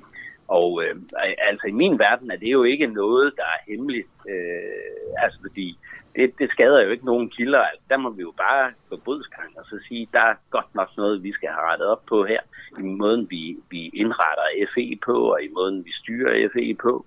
Og, og, og der synes jeg, det er lidt letkøbt, når diverse ministre siger, jamen jeg har tavshedspligt, øh, bla bla. Ikke? Altså fordi der må vi ligesom have en, en, øh, en, en debat om, jamen altså vi kan jo vi skal holde fuldstændig tæt omkring det, der er retningsmæssigt øh, øh, følsomt. Men, øh, men, men altså, når det kommer vores, til vores politiske og byråkratiske styring af, af, af butikken og vores tilsyn og så videre, altså det, det, det skal der simpelthen styr på. Øh, og og det, det, det er vel der, hvor det politiske system skal tage fat. Og når der så kommer styr på det, forhåbentlig så kan tilliden blive genoprettet. Men, men nu taler man også om butikken, og jeg tænker, altså en ting er, at det kan være skadeligt for samarbejdspartnere og kilder og alle mulige ting. Men jeg tænker, noget, der måske næsten er endnu mere skadeligt, må vel være det interne forhold, der er i de her efterretningstjenester. Og, og det, det er helt i orden, hvis det ikke er noget, du har lyst til at svare på, men jeg tænker bare, at du er tidligere medarbejder og chef i en efterretningstjeneste. Lige nu har vi de to chefer, der jo kører sagen og briefer folk i forhold til, og politikere i forhold til Lars Finsen. Altså, hvad med tilliden inde i efterretningstjenesterne? Hvordan kan, kan den blive genopbygget? Altså, hvis du sad der og stadig arbejdede i tjenesten nu, og havde øh, Svend Larsen og Finn Borg som chefer, der jo kører hele den her sag, kan man have en efterretningstjeneste med de chefer og stadig have en øh, ordentlig tillid derinde og øh, muligheden for at udføre det arbejde, som efterretningstjenesten skal? Det er jo det er et rigtig godt spørgsmål, du, du stiller der. Altså man kan sige, alle de her sager med lækager og, og så videre, det er jo et spørgsmål om, om ledelse og, og tillid. Og, og hvis det hele bygger på, hvad kan man sige, øh, frygt og, og, og hvad kan man sige, mærkværdige øh, fremstillinger af øh, Lars Finsens sexliv i, øh, i øh, Folketinget og så videre, så videre. Altså det du siger der, øh, den tillid, den, den kan jo godt blive undermineret. Øh, jeg vil sige det sådan, nu, du, nu, jeg har jo ikke fungeret under dem, så det, er, det kan jeg overhovedet ikke kommentere på, men, men, men, men altså, der er jo der er, der er en vis personaleomsætning, øh, ved jeg. Øh, den ser ud til at være opadgående, og det, det, det synes jeg måske, man skulle overveje, og, om, om det kan have noget med, øh, med, med, med, hvad der foregår på de indre linjer at gøre, fordi øh, det skulle gerne være et sted, hvor hvor man, man virkelig kan, øh, kan fastholde folk, øh, fordi kontinuiteten øh, i, i den viden, du opbygger sådan et sted, den er, den er super vigtig, og, og det er også en, øh, det er også en, et, et vigtigt øh, øh, ja, ryggrad i en tjeneste. Ikke? Vil, vil du have tillid til dem, tror du, hvis du sidder der, der i dag? Noget. Altså, hvis du havde dem, som, tror du, at du som medarbejder, og hvis du stadig sad i tjenesten i dag, vil have tillid til de chefer, der kørte den sag mod Lars Finsen, og du sad hver dag og hørte de her informationer, der kom ud. Tror du så, at du vil have tillid til dem? Nej, altså, som jeg siger, der er nogle ting, der er svært at få til at give mening, ikke? Og, øh, og, og, og hele det her forløb øh, er svært at få til at give mening, øh, og, og som, som medarbejder må det have været en svær tid, øh, som jeg også siger i min bog, altså det, der skulle have været en, en, en, en jubeldag, øh, blev jo en øvdag i stedet for den gang, hvor, mm. hvor Lars Finsen var blevet varetægtsfængslet på hårdhændet vis, i stedet for at man egentlig fejrede, at der var tre landsdommer, der havde erklæret, at der absolut ikke var noget i tilsynets kritik af efterretningstjenesterne, og at FE ikke er en stat i staten, og at alt egentlig øh, foregår, øh, som det skal. Og det, den, den, den fejring og den sejr, som alle medarbejderne må have følt, øh, følt øh, den er jo aldrig det kommer til sin ret på grund af, af det her øh, mystiske øh, og, og ja, pinlige forløb. Øh, så ja, det, det er trist, og derfor, derfor kan jeg godt forstå, at, at mange af mine tidligere, hvis mange af mine tidligere medarbejdere og kolleger er, er, er, er mismodige. Det vil jeg lade det være det sidste ord. Jeg har Korsbo, tidligere chefanalytiker i FE og forfatter til bogen i Statens Hemmelige Tjeneste, mine 15 år i FE, som altså kan købes i boghandlen nu. Tusind tak, fordi du var med, og rigtig god morgen. Og uh, god morgen til jer også. Hej, du lytter til en uh, uafhængig morgen her på Den Uafhængige. Husk, at du også kan lytte med, når vi sender live hver morgen fra 7 til 9. Download vores app, tryk play.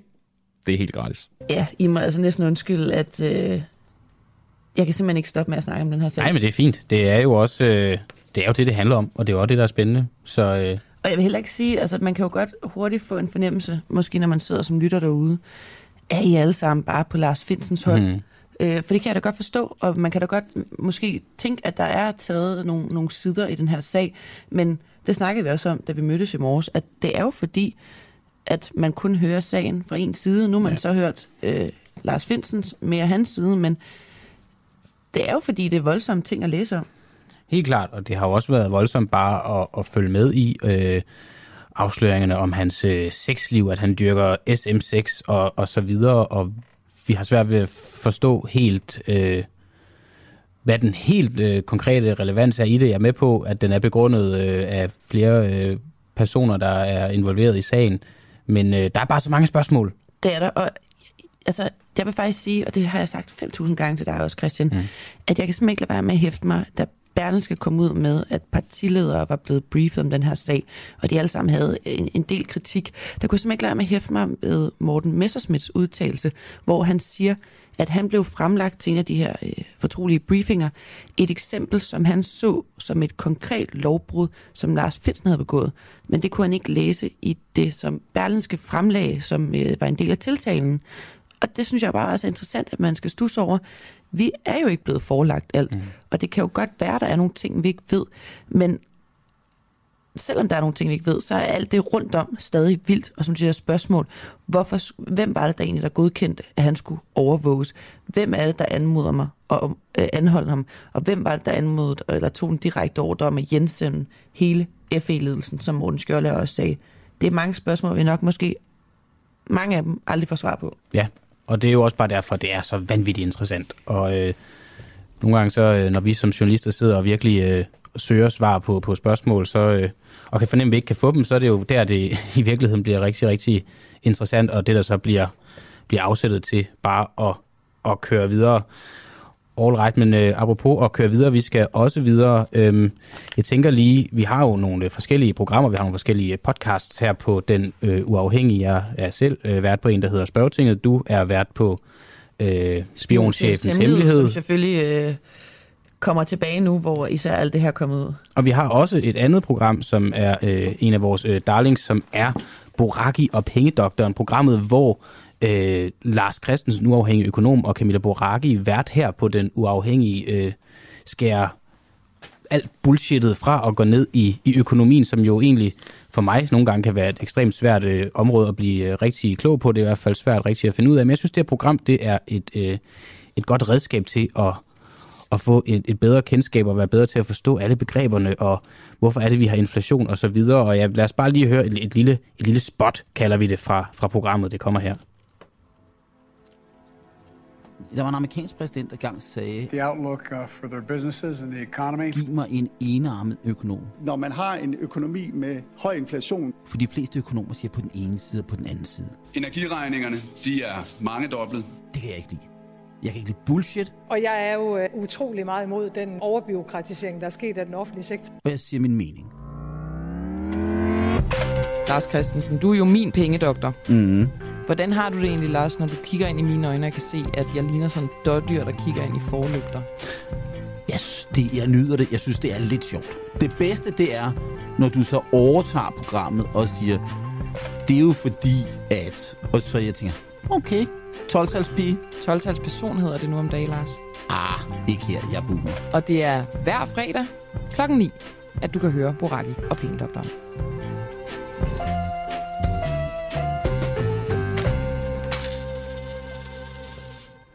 En fed jingle. Det må jeg sige. Jeg vil lige hurtigt tease for, at vi her øhm, kvart over otte skal snakke med forfatteren bag Lars Finsens bog, der hedder Maja Mali Albæk. Mette Øh, Miley. Undskyld, ja, Mette Mejle Albæk, som er med os her kvart over otte for at snakke lidt mere om, hvordan bogen er skrevet, og Mhm. hvordan hun har mødtes med Lars Finsen.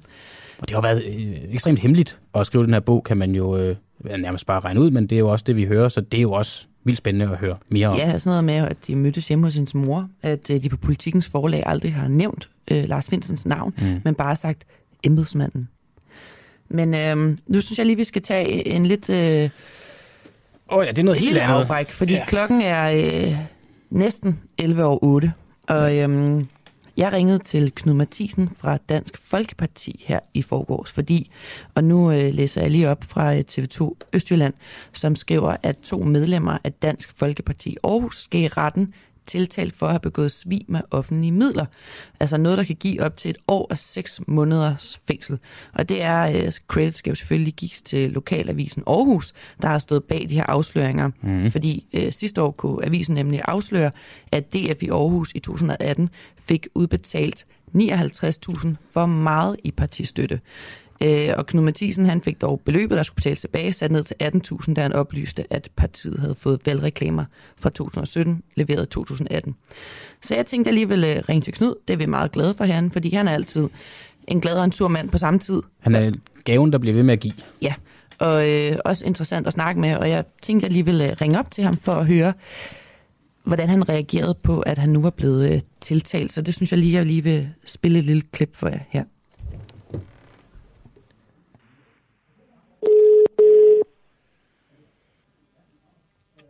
Knud Mathisen. Hej Knud, det er Clara inden fra Morgenradioen, den uafhængige.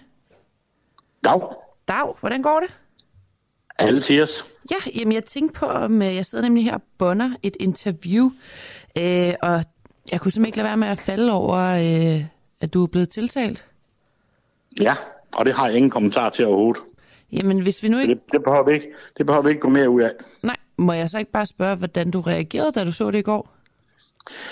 Jamen altså, jeg, jeg kan kun sige så meget, at det ikke er noget, som jeg forfatter en med af, for vi har absolut i vores afdeling ikke hverken svindel eller snydt med nogle midler. Det hele er betalt tilbage. Der er lavet en fejl, men vi kan af gode grunde ikke, vi kan af gode grunde ikke overføre nogle penge, før det er betalt. Og det er der fejlen den ligger. Og det er ikke noget, vi har gjort for at svinde nogle penge. De er også betalt tilbage. Mistænker du nogen for at begå en hets mod dig, eller prøve at få dig ud af spillet? Ja, Er det rigtigt? ja, Hv- Hvem skulle det være, ved du det? det ved jeg, men det vil jeg absolut ikke fortælle dig. Om det er også helt Det vil- men Det vil jeg, det vil jeg måske det vil jeg måske efter valget. okay, hvor, hvor, hvorfor tror du, de her personer vil være ude efter dig? Det kan, ikke- det kan jeg af gode grunde ikke svare dig på lige pt. Okay, men øh, øh, jeg kunne bare godt tænke mig at høre lidt om, hvorfor du tror, det er netop af de personer. Kan du prøve at komme rundt om det, Det er, ikke noget, det er? det, er ikke, det, er ikke, det er ikke noget, jeg tror, det er noget, jeg ved. Okay. Men kan, kan du prøve at fortælle lidt om det, uden du kommer ind på det? Det kan du jo selv uh, ringe til anklagemyndigheden og høre, hvem der har anmeldt det. Okay. Men, men hvorfor skulle de være, øh, have noget øh, på dig? Altså, hvad, hvad? Jamen, det, det har jeg, nu, nu, nu, nu, stopper det der, nu vil jeg ikke svare mere på det. Det, er- det tager vi efter valget. Okay, men hvad med øh, udsigt? Har du tænkt over, hvis du skal ind og sidde bag trammer? Altså, de overvejelser, der er der? Prøv lige at høre. Du bliver ved. Når jeg siger, at jeg ikke udtaler om før efter valget, så tager vi det derfra, ikke? Yes, det er helt i orden, Knud, så må du have en god Det dag. er godt. Ja, lige måde, tak. Hej. Hej. Ja, det var altså øh, Knud Mathisen fra DF i Aarhus. Og øh, nu sidder jeg lige alene, mens min øh, kollega han lige har fået en kop kaffe og lige besøgt toilettet. Vi skal nemlig tale med, øh, med Mette Mejle Albæk her lige om lidt, der er journalist på Jyllandsposten og simpelthen forfatter til spionchefen af Rendringer fra Celle 18. En bog, jeg slugte på, øh, på meget, meget kort tid øh, i går. Og øh, det er jo en bog, der handler øh, om Lars Finsen, altså hele hans øh, rolle i den her sag, og hvad det egentlig er, øh, han, har, øh, han har lavet den her tid. Altså, den beskriver jo meget øh, detaljeret hans tid i fængslet også. Øhm, fordi det kan godt være, at der er en masse omkring øh, en trier øh, magtforhold mellem øh, Justitsministeriet og departementcheferne, men det var egentlig også ret øh, rørende at læse om hans tid i fængslet, altså hvor han øh, bliver gode venner med flere af de indsatte og er med i deres madklub.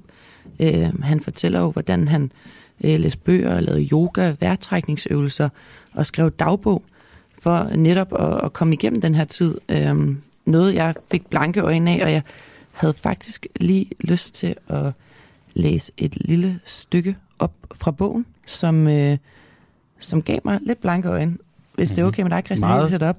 Øhm, det handler nemlig om en scene i fængslet, hvor at øh, Lars Finsen sammen med nogle af dem, han er blevet venner med, det er de navne, der bliver læst op, øh, pynter juletræet. Og han skriver, Anders fortæller, at hans fætter tjener ganske godt på at sælge juletræer. Vi synes også frem til, at det her må have kostet 400 kroner.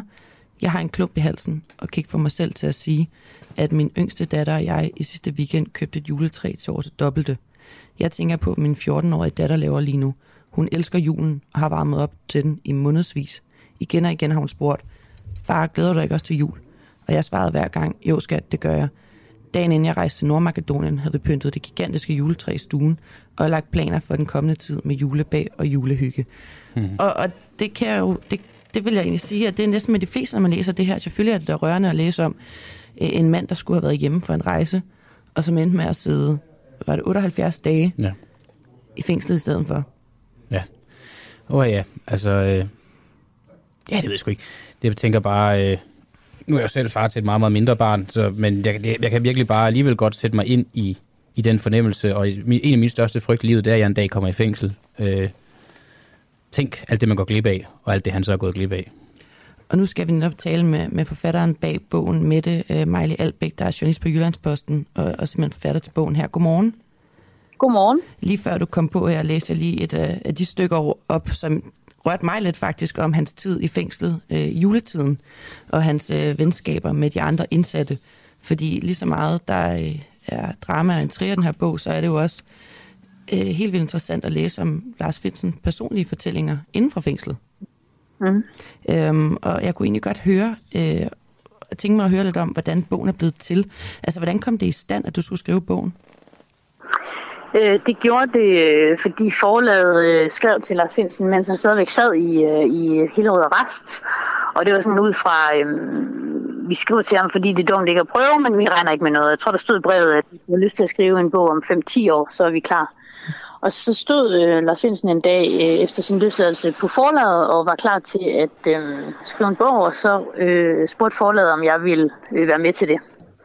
Og du har jo også selv fortalt om det i går, men hvilke, altså der må have været, altså det var virkelig noget, der skulle holdes hemmeligt det her. Der var ikke nogen, der skulle have nys om det, hverken øh, medie, presse eller efterretningstjenester, eller, øh, eller så mange andre instanser. Altså hvilke øh, sikkerhedsforanstaltninger tog I? Jamen, øh, det var ud fra, her er en mand, der lige er blevet totalt overvåget, og jeg vil gerne arbejde i fred, og det vil jeg gerne uanset hvad jeg laver, og øh, har ikke lyst til at blive aflyttet eller overvåget, og derfor tog jeg sådan basisforholdsregler, kan man sige. Jeg har arbejdet på en computer uden øh, internet. Øh, alle rettelser er foregået i hånden, alle gennemlæsninger er foregået på udprintet papir.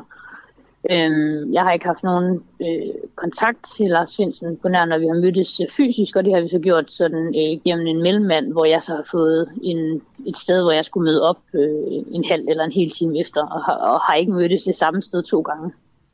Du, du fortalte også, at I mødtes hjemme hos din mor.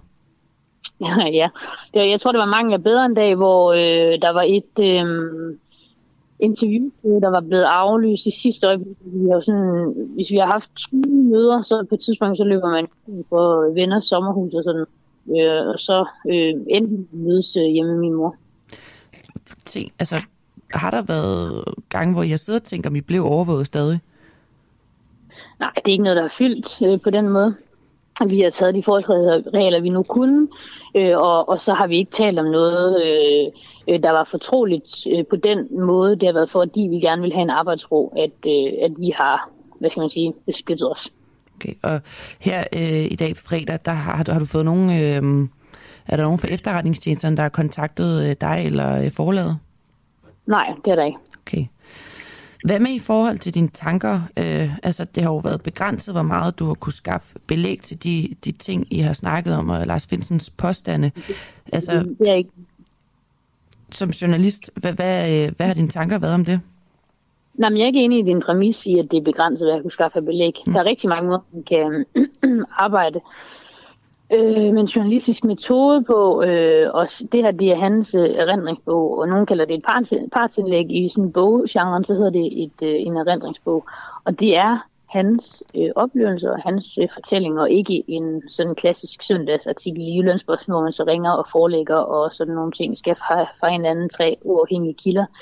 Men øh, den måde, man kan gøre det på, øh, det er, jeg, jeg kan ikke gå i, øh, ind i, i bogens øh, detaljer, men hvis jeg skal vise det for dig, øh, hvis nu jeg skulle skrive en scene om øh, din juleaften, øh, hvor du har haft et skænderi med din kæreste, så fortæller du mig om øh, det her skænderi, og jeg skriver det ned. Og øh, så går jeg hjem og kigger på det og tænker, ej, jeg spørger lige en gang til, hvordan foregik det her skænderi. Og du, siger, du kommer med nogle lidt andre detaljer den her gang. Og det er allerede der, det vil være et rødt flag for mig, så jeg vil sige, sådan, det er da underligt, husker hun forkert, eller kan hun egentlig ikke huske det, eller hvorfor bliver der, bliver der taget noget fra, eller lagt noget til, anden gang hun fortæller. Og så, jeg ved allerede, hvem øh, du er, hvordan du husker, så det kan være, at jeg ved, at du husker sådan meget billede eller essenser, så jeg ved også, hvordan jeg skal spørge dig ind til det.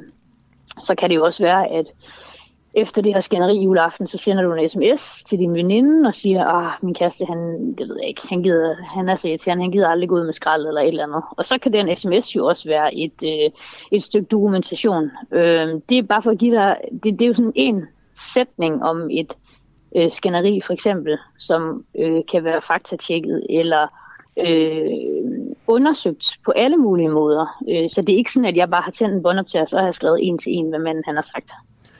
Nu, den her sag, den er jo, øh, den er jo meget speciel. Nu er dit ja. navn en, øh, en del af det. Nu er du, øh, altså du er ikke ja. en del af selve, selve, selve det sagen omhandler om, men du er jo en del af fortællingen om sagen. Du har skrevet bogen, hans beretninger. Ja. Hvad har du gjort der tanker om, at at dit navn nu bliver kastet ind i den her FE-pulje? Mm. Ja, øhm, det er et godt spørgsmål. Øh, jeg, sagde, jeg var meget hurtig til at sige ja til projektet, fordi jeg synes, det var øh, spændende at også kunne beskrive hans øh, plads og funktion i centraladministrationen. Bogen handler jo om utrolig meget andet end, øh, end FE-sagen, og den handler jo overhovedet ikke om straffesagen den handler også om øh, terrorforbyggelse og øhm, magtkampe mellem politikere og embedsmænd osv. Så, videre. så jeg vil også synes, det har været interessant at skrive Lars Svendsens bog øh, for to år siden. Mm. Og, men jeg er ikke øh, naiv, og jeg er med på, at øh, det her ikke udløser sådan julekort øh, fra mm-hmm. nogle bestemte øhm, og det har jeg så gjort op med mig selv, at, øh, at, at jeg synes, at opgaven, og det jeg synes, jeg kunne byde ind med, var tale øh, med en større værdi end dem, som jeg måtte risikere at blive uvenner med, øh, eller blive sure på mig, eller blive øh, associeret med den her sag. Og så har jeg også vurderet, at øh, altså jeg har været journalist i 10 år, været undersøgende journalist i mange år, og har også tidligere skrevet bøger, og øh, min, jeg stoler på min integritet og, og det, jeg har lavet tidligere. Øh, øh, og det, det, det spiller også øh, ind i min beslutning. Vi har lige et, øh, et lytterspørgsmål fra Alice Kaspersen, der øh, skriver, nu siger jeg bare, hun skriver, hun skriver, genial timing med bogudgivelsen kort før valget. Var det planlagt? Mm. Øh, det spørgsmål kan jeg også rigtig godt øh, forstå, og øh, har fået det mange gange. Øh, det var det ikke. Mm. Øh, jeg skrev under på den bogkontrakt i april, og har haft overlov i maj, juni, juli, øh, august. Og øh, så har jeg lavet bogen færdig øh, ved siden af mit arbejde i september. Og øh, den blev sendt til tryk lige så snart den var færdig, og det gjorde den, fordi der sker rigtig mange ting i den her sag. Øh, medierne er rigtig meget på den. Øh, Lars Finsen også blev tiltalt undervejs, og derfor har vi hele tiden vist, at når den var færdig, så skulle den til tryk, og så skulle den sælges. Og da jeg skrev under, øh, der troede alle, det blev et sommervalg. Den er sendt til tryk, inden valget blev udskrevet. Mm. Den kom tilbage på øh, lager for tryk sidste fredag, så kørte den ud til boghandleren, og den er øh, kommet lige præcis, øh, når den var færdig. Og, og øh, ja, jeg kan godt forstå spørgsmålet, men, men det er ikke sådan, det er. Okay. Nu snakker vi jo bare lige om det her med, at dit, øh, nu, nu er du jo en del af det her, altså sådan, nu snakker vi meget om ja. sådan det personlige for dig, altså der er jo mange øh, journalister, der øh, synes, det er en helt vildt spændende sag, og også øh, tænker, at det kunne være, være fedt at være en del af, men der er jo nogle omkostninger ved det, og jeg tænker mm. bare mig selv, altså det kan også bare være, det er mig, der er lidt et paranoid menneske, men jeg vil være bange for, hvad det vil have for nogle efterfølgende konsekvenser for mig. Nu siger du, du får nok ikke julekort fra nogle af, af de instanser, der bliver kritiseret i, i bogen. Men, men hvad med sådan... Jamen, jeg tænker egentlig bare meget på overvågning. Altså, tænker du nu, at der er risiko for, at du bliver overvåget herfra? Nej, det gør jeg ikke. Øhm, Jeg synes, at den her FIC har vist, at der er nogle nye standarder for, for den slags, og der er journalister, der er blevet øh, overvåget og aflyttet i nogle, øh, tyder alt på i nogle samtaler med andre. Øhm, men hvis jeg havde været paranoid eller nervøs, så havde jeg ikke sagt ja til det. Mm. Øhm, og det, det, det er bare vigtigt for mig at sige, at det er jo ikke det samme som at sige, at man er øh, naiv og øh, hippie happy go lucky. Altså det, det er ikke det, jeg siger. Jeg har masser af overvejelser og drøftelser og etiske diskussioner med mig selv og med dem omkring mig. Men, og, men det har jeg med alt, hvad jeg laver. Øhm, det, det, det projekt, jeg lavede inden den her bog, det var en familie, jeg fulgte, der fik uh, tvangsbortadopteret et barn. Jeg fulgte familien i et år. Der var der, der var der virkelig meget etik på spil. Der kan jeg øh, formidle en øh, families øh, følelser, øh, uden at, øh, uden at der, jeg har valgt side. Øh, er kommunen nogle idioter, er familien nogle idioter? Der, der er etiske diskussioner, og det håber jeg sandelig, at der er for samtlige journalister, hver eneste dag, de går på arbejde. Fordi journalister har en stor magt, og de har et stort ansvar. Mm. Og det, og det tager jeg på mig, og det har jeg gjort også i den her situation. Jeg, jeg tror også måske, der er flere af vores lyttere, der sidder derude og tænker, øh, hvilken mand var det, du mødte? Altså, øh, nu, nu kan jeg jo se, at Lars Finsen har stillet op til interview i tv i dag for første gang, men der er jo mange, der ikke har hørt hans stemme eller set ham overhovedet under den her sag. Altså, øh, jeg ved ikke, om det måske er lov at sige, var det en knækket mand, du mødte? Mm, også et godt spørgsmål. Øh, jeg synes, det udviklede sig meget undervejs. Øh, jeg synes, da jeg mødte ham sådan i starten, var han sådan en klassisk embedsmand og meget sådan djøfagtig og sådan holdt på formerne og sådan noget. Og, så, øh, og det, det er jo sådan, når man med alle mennesker, man lærer at kende, at så, så får man nogle nuancer på, og så sker der et eller andet, og øh, så taler man om, hvad man har lavet i weekenden og sådan nogle ting. Øh, og jeg synes ikke, at det var en, jeg vil ikke sige, at det var en knækket mand, men han er mærket efter det, øh, og det har haft nogle store konsekvenser for ham og hans øh, familie, og det synes jeg egentlig også kommer sådan til udtryk øh, i bogen. Øhm, men det er jo også en mand, som kæmper for sin sag, øh, mm. må man sige. Så, så jeg, jeg, vil, jeg tænker også, altså det er bare sådan en øh, fuldstændig gratis analyse, men der, jeg tænker også, at det, kan, det vil være interessant at se, hvor han er henne, når sagen er fuldstændig slut. Ja, hvad hedder det? Fordi- Ja. Meget i proces, øh, kan man sige. Ja, ja, præcis. Og hvad hedder det? Har, har I nogen sådan aftaler om øh, noget efterfølgende øh, arbejde oven på det her? Har I... Øh, nej, jeg har, ja, øh, nej, men jeg, har, jeg har besluttet mig for, at øh, det er ligesom, jeg, jeg er undersøgende journalist, og jeg har et job, jeg er rigtig glad for, Bydelsposten, og det, det er ligesom, der mit fokus er Mm. mm. nu. Jeg har en overlov, øh, og, og, og få løn, mens jeg har skrevet bogen, øh, og få løn per, eller få noget per solgt øh, øh, bog, og sådan er det. Øh, men jeg skal ikke ud og lave foredragsturnéer med Lars Finsen, øh, som jeg sikkert vil kunne tjene nogle 100.000 kroner på at lave, men det har jeg valgt at sige, det skal jeg ikke, fordi det er ikke, øh, jeg, jeg vil gerne passe mit arbejde som journalist på, øh, på avisen. Ja. Er der noget, der ikke er kommet øh, med i bogen? Det er Ja, givetvis. masser. Kan du komme med nogle Ja, ja. eksempler på et eller andet, der ikke kom med?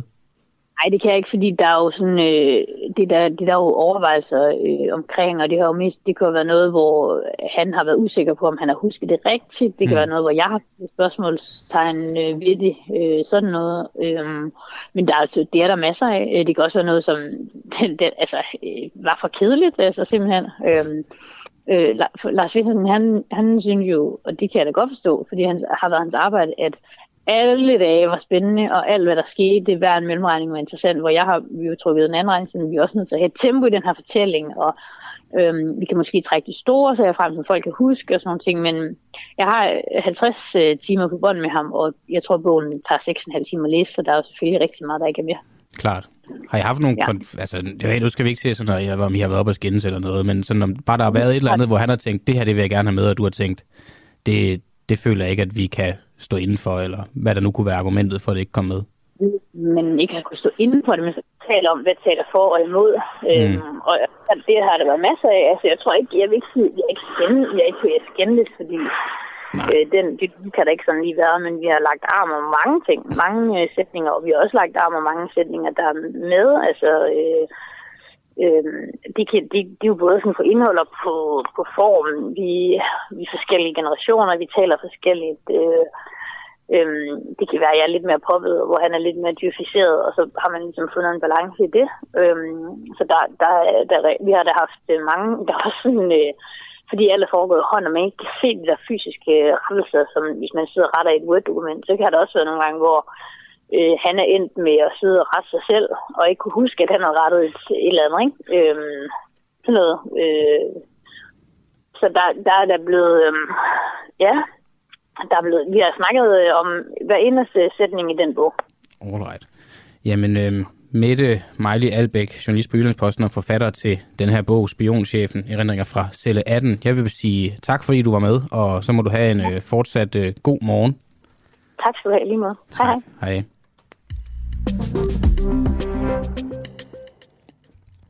Nå, klar vind. Jeg har også noget til, øh, til dig i dag, og det var noget, vi også lavede på vores øh, vores øh, Facebook-side i går, men det er fordi, at jeg har... Øh, det er jo også noget, der drejer sig om den her sag. Jeg har, øh, jeg har en lille teori, eller man kan sige, og det er jo et spørgsmål, jeg så har oven på den teori stillet til Trine Bramsen, som hun endnu ikke har svaret på. Jeg ved, hun har set det, fordi at, øh, vi taggede hende det opslag, vi skrev i går, men øh, to minutter efter vi har tagget hende, så blev tagget fjernet. Så øh, beskeden er noget igennem. Er du klar til at, øh, at lytte? Det kan tro. Trine Bramsen, hun skulle i går øh, afhente i anledning af brunsvigerens dag, skulle afhente brunsviger ved tankens bæreri i Stige, og øh, i anledning af det, så skulle der være sådan et eller andet officielt halvøj, hvor hun også skulle give interviews til TV2. Lige efter, at øh, offentliggørelsen af udgivelsen af den her bog kommer, så skriver TV2, at Trine Bremsen har aflyst øh, brunsvigerens dag og afhentning af kagen i Stige. Og så tænker man jo, det er jo fordi, hun ikke gider have øh, kritiske spørgsmål fra øh, journalister om, øh, omkring, øh, omkring alt det her Finsen noget her. Og øh, så går der nogle øh, timer, og så skriver Trine Bremsen på sin Instagram med et dertil hørende billede, at øh, det er altså ikke rigtigt. Øhm, jeg har øh, hentet den her kage, og det har ikke aflyst noget på grund af en bog. Det der så var, det var, at lige da vi læser TV2's nyhed, så ringer jeg til Tankens Bager i Stige. Og øh, nu har jeg lige lagt det op. Nu skal vi bare lige høre, hvad der, er, der øh, bliver sagt, da jeg ringer, og det kommer her. Der var lige lidt øh, kaos omkring, så der er lige noget, noget lyd. Vi altså have total ro, fordi det her, det kan virkelig blive up. Ja, jeg har virkelig en teori om, jeg har fat i den lange ende her. Oh. Er der lyd derude?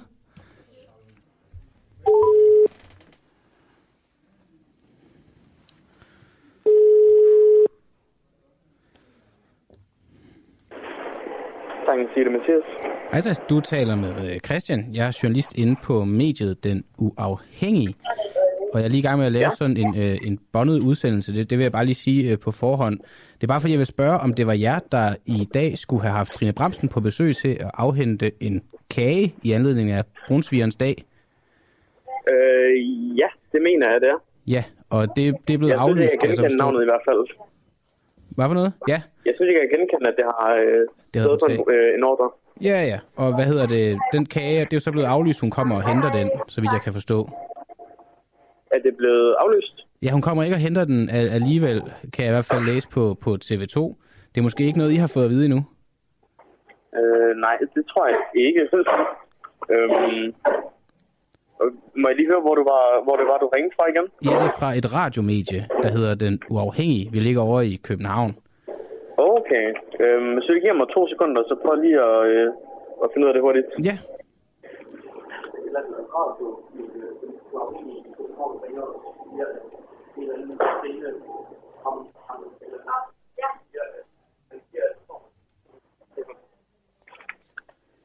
Hej.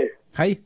Øhm, det, det kender vi vist ikke noget til. Øhm, Men det er ikke noget, vi lige har hørt. I, I, men altså, det er rigtigt forstået, at hun skulle, at der, hun skulle have hentet en kage i dag. Altså, det er forsvarsministeren, Trine Bramsen.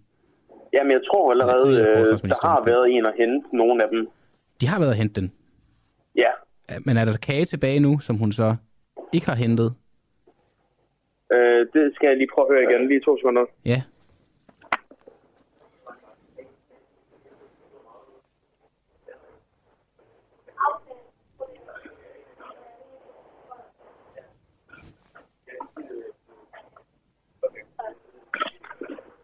Det er Maiken. Hej, Maiken. Hej. Øh, jamen, jeg ringer jo for at høre om den kage, som transportminister Trine Bramsen hun skulle have afhentet i dag, om den Ja. ikke bliver afhentet alligevel. Det fremgik i hvert fald sådan på TV2. Ja, og det har vi ikke hørt noget om, men altså, der har vi ikke lige nogen kommentar til. Men altså, der er hentet det, der skal hentes, så bliver hentet mere senere. Okay, så der er ikke, når der bliver Ja. hentet mere senere, så det var egentlig Ja, ja. spørgsmål var, om det kage, der ikke skulle hentes, som det var noget, jeg kunne øh, få fingrene i. Øh, Nå, men, øh, altså, det har vi i hvert fald ikke hørt noget om, at hun ikke skulle hente resten. Så det, øh, det tænker jeg nok, at øh, hun kommer efter. Okay, Nå, men det må ja, vi da håbe. Ellers vi har så, i hvert fald ikke hørt noget, ja. ellers så må I gerne øh, sige til, så vil jeg i hvert fald gerne øh, have den kage, så den ikke bare går til spilde. ja, ja, men ved du hvad, det er rigtig fint. Men øh, jeg, skal, jeg skal nok lige holde øje med det, men Må jeg jeg- tænker, at den bliver nok hentet. Vi har i hvert fald ikke hørt af den. Må jeg spørge, hvad der står på kagen? Hvis Der står bare Brunsvigernsdag. Brunsvigernsdag. Okay, Ja. og, det, og det er i dag? Ja, Okay. det er det. Ja. Åh oh, ja, okay, jamen så har jeg jo øh, fået svar på mine spørgsmål, så øh, Ja, det er bare tak i orden. for tiden. Det er godt. God dag. Måde. Hej. Hej.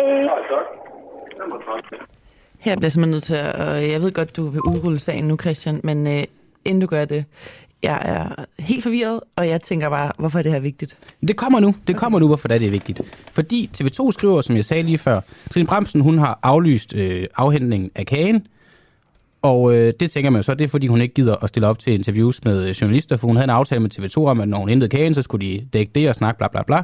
Men hun har altså aflyst afhentningen af kagen, fordi at bogen er blevet udgivet. Mere eller mindre det TV2 skriver. De skriver i hvert fald, at det kommer lige i øh, røven af øh, offentliggørelsen af, at bogen bliver udgivet.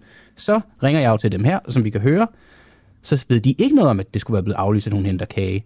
Men der er blevet hentet én kage. Så, så, så, jamen, så kommer det. Så okay. på Instagram, der skriver Trine Bramsen jo så, som jeg sagde før, TV2 skriver noget, der ikke er rigtigt. Jeg har ikke droppet øh, nogen kageplaner på grund af en bog. Og så har hun et billede, hvor hun holder en kage, hvor der på den kage står Rimor og Kai 60 år i anledning af et diamantbryllup. Det er en kage til et privat arrangement. Den kage, hun skulle have hentet sammen med TV2, det går jeg også ud fra, at den kage, der stadig ikke er blevet afhentet. Og vi kan jo øvrigt også forstå, at det er en frivillig, der har hentet den kage, som hun står med der. Men den kage, der skulle være blevet hentet øh, senere, hvor der står Brunsvigens dag på, det er en anden kage, end den hun står med der. Og den kage, hvor der står Brunsvigens dag på, var den kage, hun skulle have hentet sammen med TV2. Så ergo, Ja, du skal virkelig lige uh, lave en kort konklusion, for jeg Ja, ved ikke, om det er, fordi- fordi jeg stod tidligere op, men... Uh, Jamen, jeg har jo også et spørgsmål. Spørgsmålet er jo også til TV2, fordi er det TV2 eller Trine Bramsen, der øh, kager i det? Fordi det tyder jo på, den anden kage, den bliver ikke officielt i hvert fald afhentet. Dermed har hun aflyst den officielle afhandling. Hun har aflyst planerne med TV2. Hun har aflyst interviews, hvor der ville kun være blevet stillet kritiske spørgsmål omkring det her. Fordi hun hentede en anden kage, hvor der stod rimor på. Fordi hendes bevisførelse for, at hun ikke har aflyst noget, ikke er helt øh, savlig, fordi hun står med en kage, der ikke er den kage, hun skulle have afhentet. Hun har afhentet en brunsviger, men ikke den brunsviger, hun skulle have afhentet øh, med TV2. Okay, må jeg prøve at se, om jeg kan sige det i mine ord, for at se, om jeg fatter det? Ja, prøv, så kan jeg lige rette dig.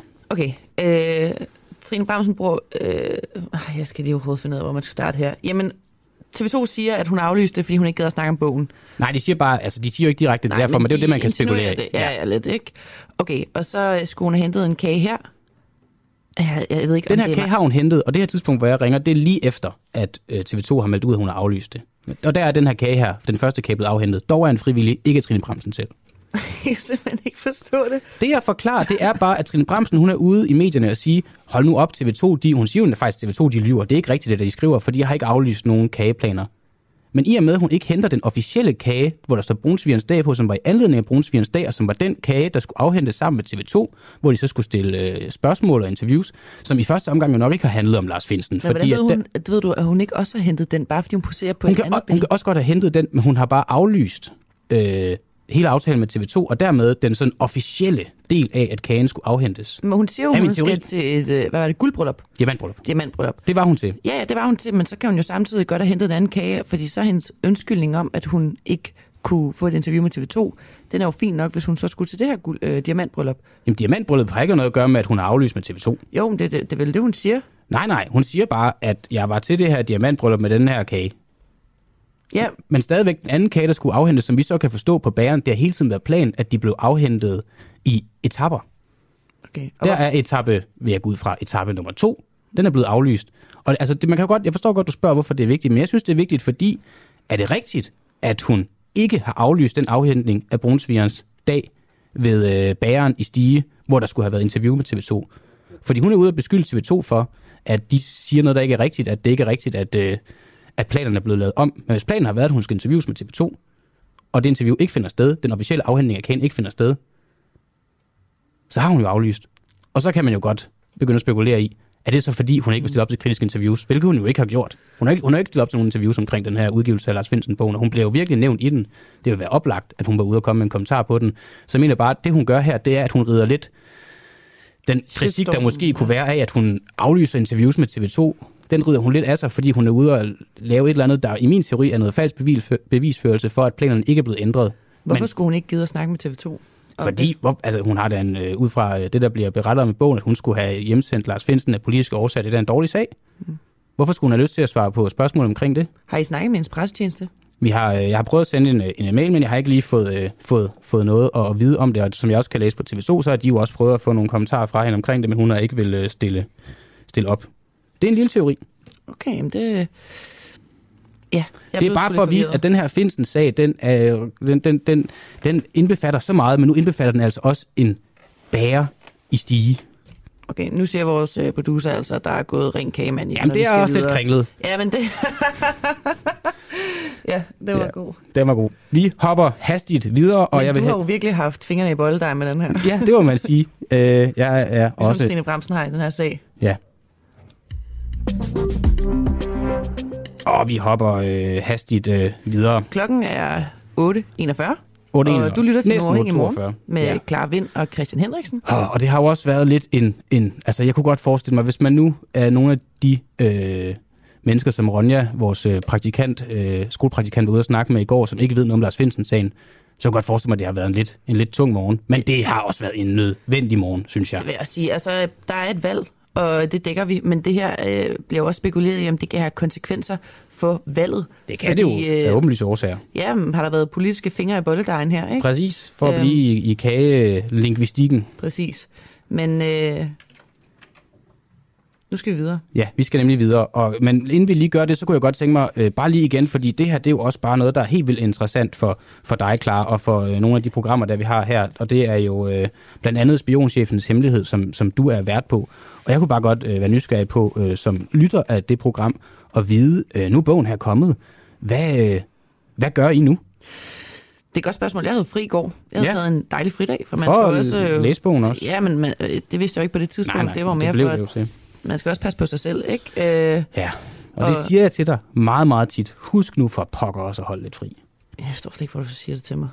Jo, fordi alle har godt af at holde fri en gang imellem, og du er en af dem, der arbejder allermest på den her øh, redaktion. Men jeg, jeg tog fri i går, og Ja. ja. vågner op med hjertebanken til øh, af andre, nej, ikke andre årsager. Øh, på grund af, at jeg ligesom ser, at den her bog kommer ud. Det er jo fuldstændig sindssygt, så jeg øh, kaster tøjet på, og som rent Black Friday løber jeg op til politikens boghal og spænder ind og sikrer to eksemplarer. Jeg ved ikke engang, om der var behov for at gøre det så hurtigt. Der er sikkert stadig masser af bøger derude. Og da du var der, der sad Lars Finsen ikke og signerede bøger. Men, og jeg, jeg jokede med det og spurgte, om du havde fået den signeret, og så grinede vi og sagde, ej, selvfølgelig sidder han ikke og signerer de bøger. Men jeg kunne så se, at der var nogle billeder senere, hvor han faktisk sidder og skriver Men under ikke i på. politikens bog.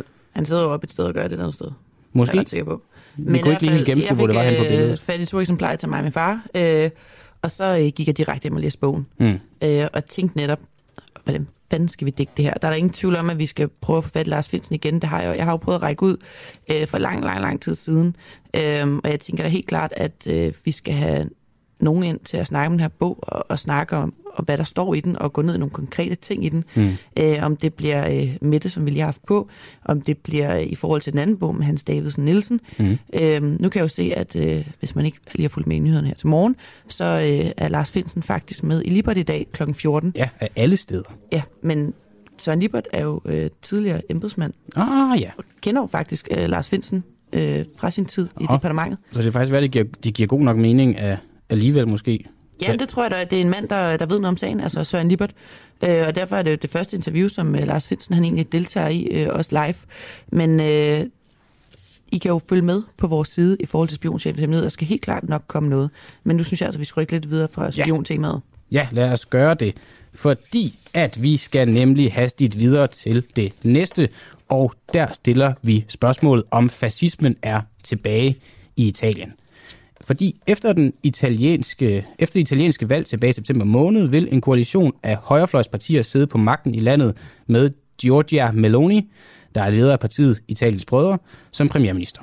Og nu har endnu en nøgleperson i Italiens Brødre, og jeg skal lige prøve at øh, tale det, udtale de her navne rigtigt, Ignazio La Ruzza, indtaget en anden toppost i det italienske parlament, nemlig som præsident. Og til at snakke om, hvorvidt at fascismen er på vej tilbage i Italien, har vi nu Alberte Bové Rud. Hun er øh, ved at skrive noget Ph.D. på DIS, og hun er idehistoriker fra Aarhus Universitet, der forsker i det, tal- i det italienske højrefløjs politikere og tilknyttet dagbladet Information. Det var en meget øh, lang beskrivelse af, af dig, Alberte, men godmorgen. Godmorgen. Øh, lad os bare lige starte et øh, sted. Er senatspræsident en magtfuld rolle? Det er i hvert fald en meget øh, prestigefuld rolle. Ja. Øhm, der er jo et hav af sådan øh, fine poster i Italien, og præsidenten er sådan den allerfineste, men lige under, så er senatspræsidenten altså den næstfineste. Så det er sådan en rolle, der er forbundet med sådan en stor ære og anerkendelse, når man bliver udpeget, og så måske en lidt mindre reel politisk magt. Men det er virkelig en, øh, en, et, et skulderklap af det sådan etablerede politiske system at blive udnævnt til senatspræsident. Og du skriver jo, at ham her, øh, Ignazio La Ruzza, har et øh, belastet forhold til øh, fascismen. Hvorfor, hvorfor det? Jamen, det er der rigtig mange italienske politikere, der er. Og rigtig mange af de her italienske politikere kommer fra det parti, som blev kæmpestort ved valget. Grunden til, at La Russa måske har et mere belastet forhold til fascismen end så mange af de andre, det øh, handler om to ting. Øh, det ene det er, at han i sin ungdom i 70'erne, der var der rigtig meget politisk vold i Italien, og rigtig meget politisk vold fra fascisterne. Og der var, der var han simpelthen leder af en ungdomsorganisation, en fascistisk ungdomsorganisation. Og selvom han ikke direkte har blod på hænderne, så er det altså ret tæt på ham, at der var voldelige gadekampe, dødsfald øh, osv. Så det er den ene grund, altså at han i sin ungdom var involveret i noget, som virkelig var noget, øh, noget, noget ulækkert stats. Den anden grund, altså at han altså langt op i sin karriere, også i dag, hvor han efter sine sådan, påstår ikke at være fascist og have kappet de her vold, der samler han på sådan nogle øh, Mussolini-souvenirs øh, nærmest. Altså sådan nogle små byster og platter og t-shirts og sådan noget, som han hænger op og øh, ved flere lejligheder har inviteret offentligheden og journalister øh, hjem for at se. Øh, så selvom han, han, sådan, han påstår, at det her det var noget, der hørte fortiden til, og noget, der ikke længere er en del af hverken hans historie eller italienernes historie, så har han altså i sit privatliv et eller andet behov for at holde den her historie ved lige. Det kan jo virkelig skørt, at han, øh, at han påstår, at han, øh, at han ikke har øh, noget tilhørsforhold dertil, og så alligevel inviterer nu ved jeg, jeg går ud fra, at det er noget, noget journalister og værk, han inviterer hjem Ja, til at komme og se ja. alle de her byster. Altså, hvorfor, hvorfor gør han det? Jamen, jeg tror, øh, uden at skulle psykologisere ham, så er der i hvert fald mange italienere, som sådan kan, kan, kan skelne mellem det at have en ideologisk, indholdsmæssig, politisk, fascistisk tyngde, altså det at gå ind for den fascistiske stat, og det at gå ind for et fascistisk partiprogram, og så det at have sådan en lidt mere mm, hvad skal vi kalde det, sådan historisk interesse, hvis vi virkelig skal være gavmilde over for dem. Altså et eller andet med, hvor man synes, det er interessant at kigge tilbage, hvor man betragter de her artefakter som sådan, en, som sådan et kuriosum. Så til synligheden i hvert fald, så kan LaRussa godt øh, påstå, at han har en eller anden overfladisk øh, nysgerrighed over for Mussolini øh, øh, ting og sager, samtidig med, at han siger, at han slet ikke er fascist. Okay. Hvad hedder det? Øhm, den tidligere premierminister Silvio Berlusconi, som selv var en del af den her øh, koalition, han var ude på Twitter i går og lykønske La Rosa i flotte vendinger. Øhm, Det kan godt være, det bare bliver spekulation det her, men, men bagte øh, Silvio Berlusconi måske selv lidt på, på den her post? Det kan godt være, at det er spekulation, men det vil jeg i hvert fald gerne spekulere med på. Det Mm. tror jeg rigtig, rigtig godt, at han kunne have tænkt sig. Lige nu der skal den her regeringskabale ligges, og alle de her fornemme poster, de skal uddeles blandt vinderne af det her valg. Og det er ret øh, selvfølgeligt, når man tænker på Berlusconis tidligere ambitioner, at han rigtig godt kunne have tænkt sig at få en meget, meget prestigefyldt post, og der ville senatspræsident have været et godt bud. Øhm, og der var også sådan nogle klip, der florerede i går, øhm, hvor Berlusconi skulle have, altså sådan, skulle have vridset til La Russa, efter at La Russa blev udnævnt til senatspræsident Vastangulo, altså øh, øh, rend mig i røven. Og lige efter så øh, gik Berlusconi så ud på Twitter og sagde, at han var så glad for, at det lige så præcis blev La Russa, som blev senatspræsident. Så det er ikke helt til at sige, hvor det var dybfølt den der glæde af for Berlusconi, men i hvert fald havde han også været en anden oplagt kandidat til posten. Hvad, hvad kan sådan de værste konsekvenser være for, for Italien ved, ved resultatet af, af det her valg og fordeling med de her poster? Altså, umiddelbart her, så ligger der jo øhm, noget symbolsk i, hvem der får hvilke poster. Og så må vi se efterfølgende, hvad det sådan realpolitiske konsekvenser de bliver. Men det er klart, at det var et lidt øh, øh, ekstrem øh, situation, at øh, La Russa han blev valgt på grund af sin baggrund.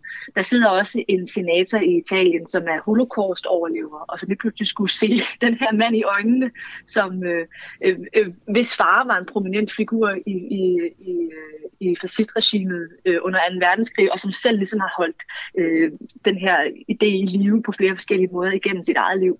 Så det er opsigtsvækkende, og det er også dårligt for Italiens ry og for den her regeringsry. Men hvorvidt det egentlig vil føre til politiske konsekvenser, og hvorvidt de konsekvenser egentlig vil være negative, det tror jeg er for tidligt at spå om. Mm. Den kommende, den øh, kommende premierminister Giorgia Meloni har, var jo i sin ungdom øh, glad for fascismen og har tidligere udtalt, jeg synes, at Mussolini var en god politiker. Alt, hvad han gjorde, gjorde han for Italien. Der har ikke været nogen politikere som ham i de sidste 50 år. Hvem af de to er mest fascistiske?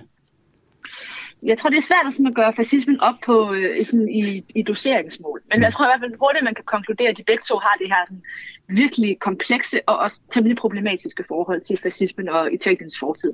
Og det er jo på en eller anden måde fuldstændig det samme. Altså, Meloni, hun påstår også, at hun er ikke længere fascist. Fascismen var noget, der var dårligt for Italien. Øh, det førte alle mulige redselsfulde ting og sager med sig i Italien.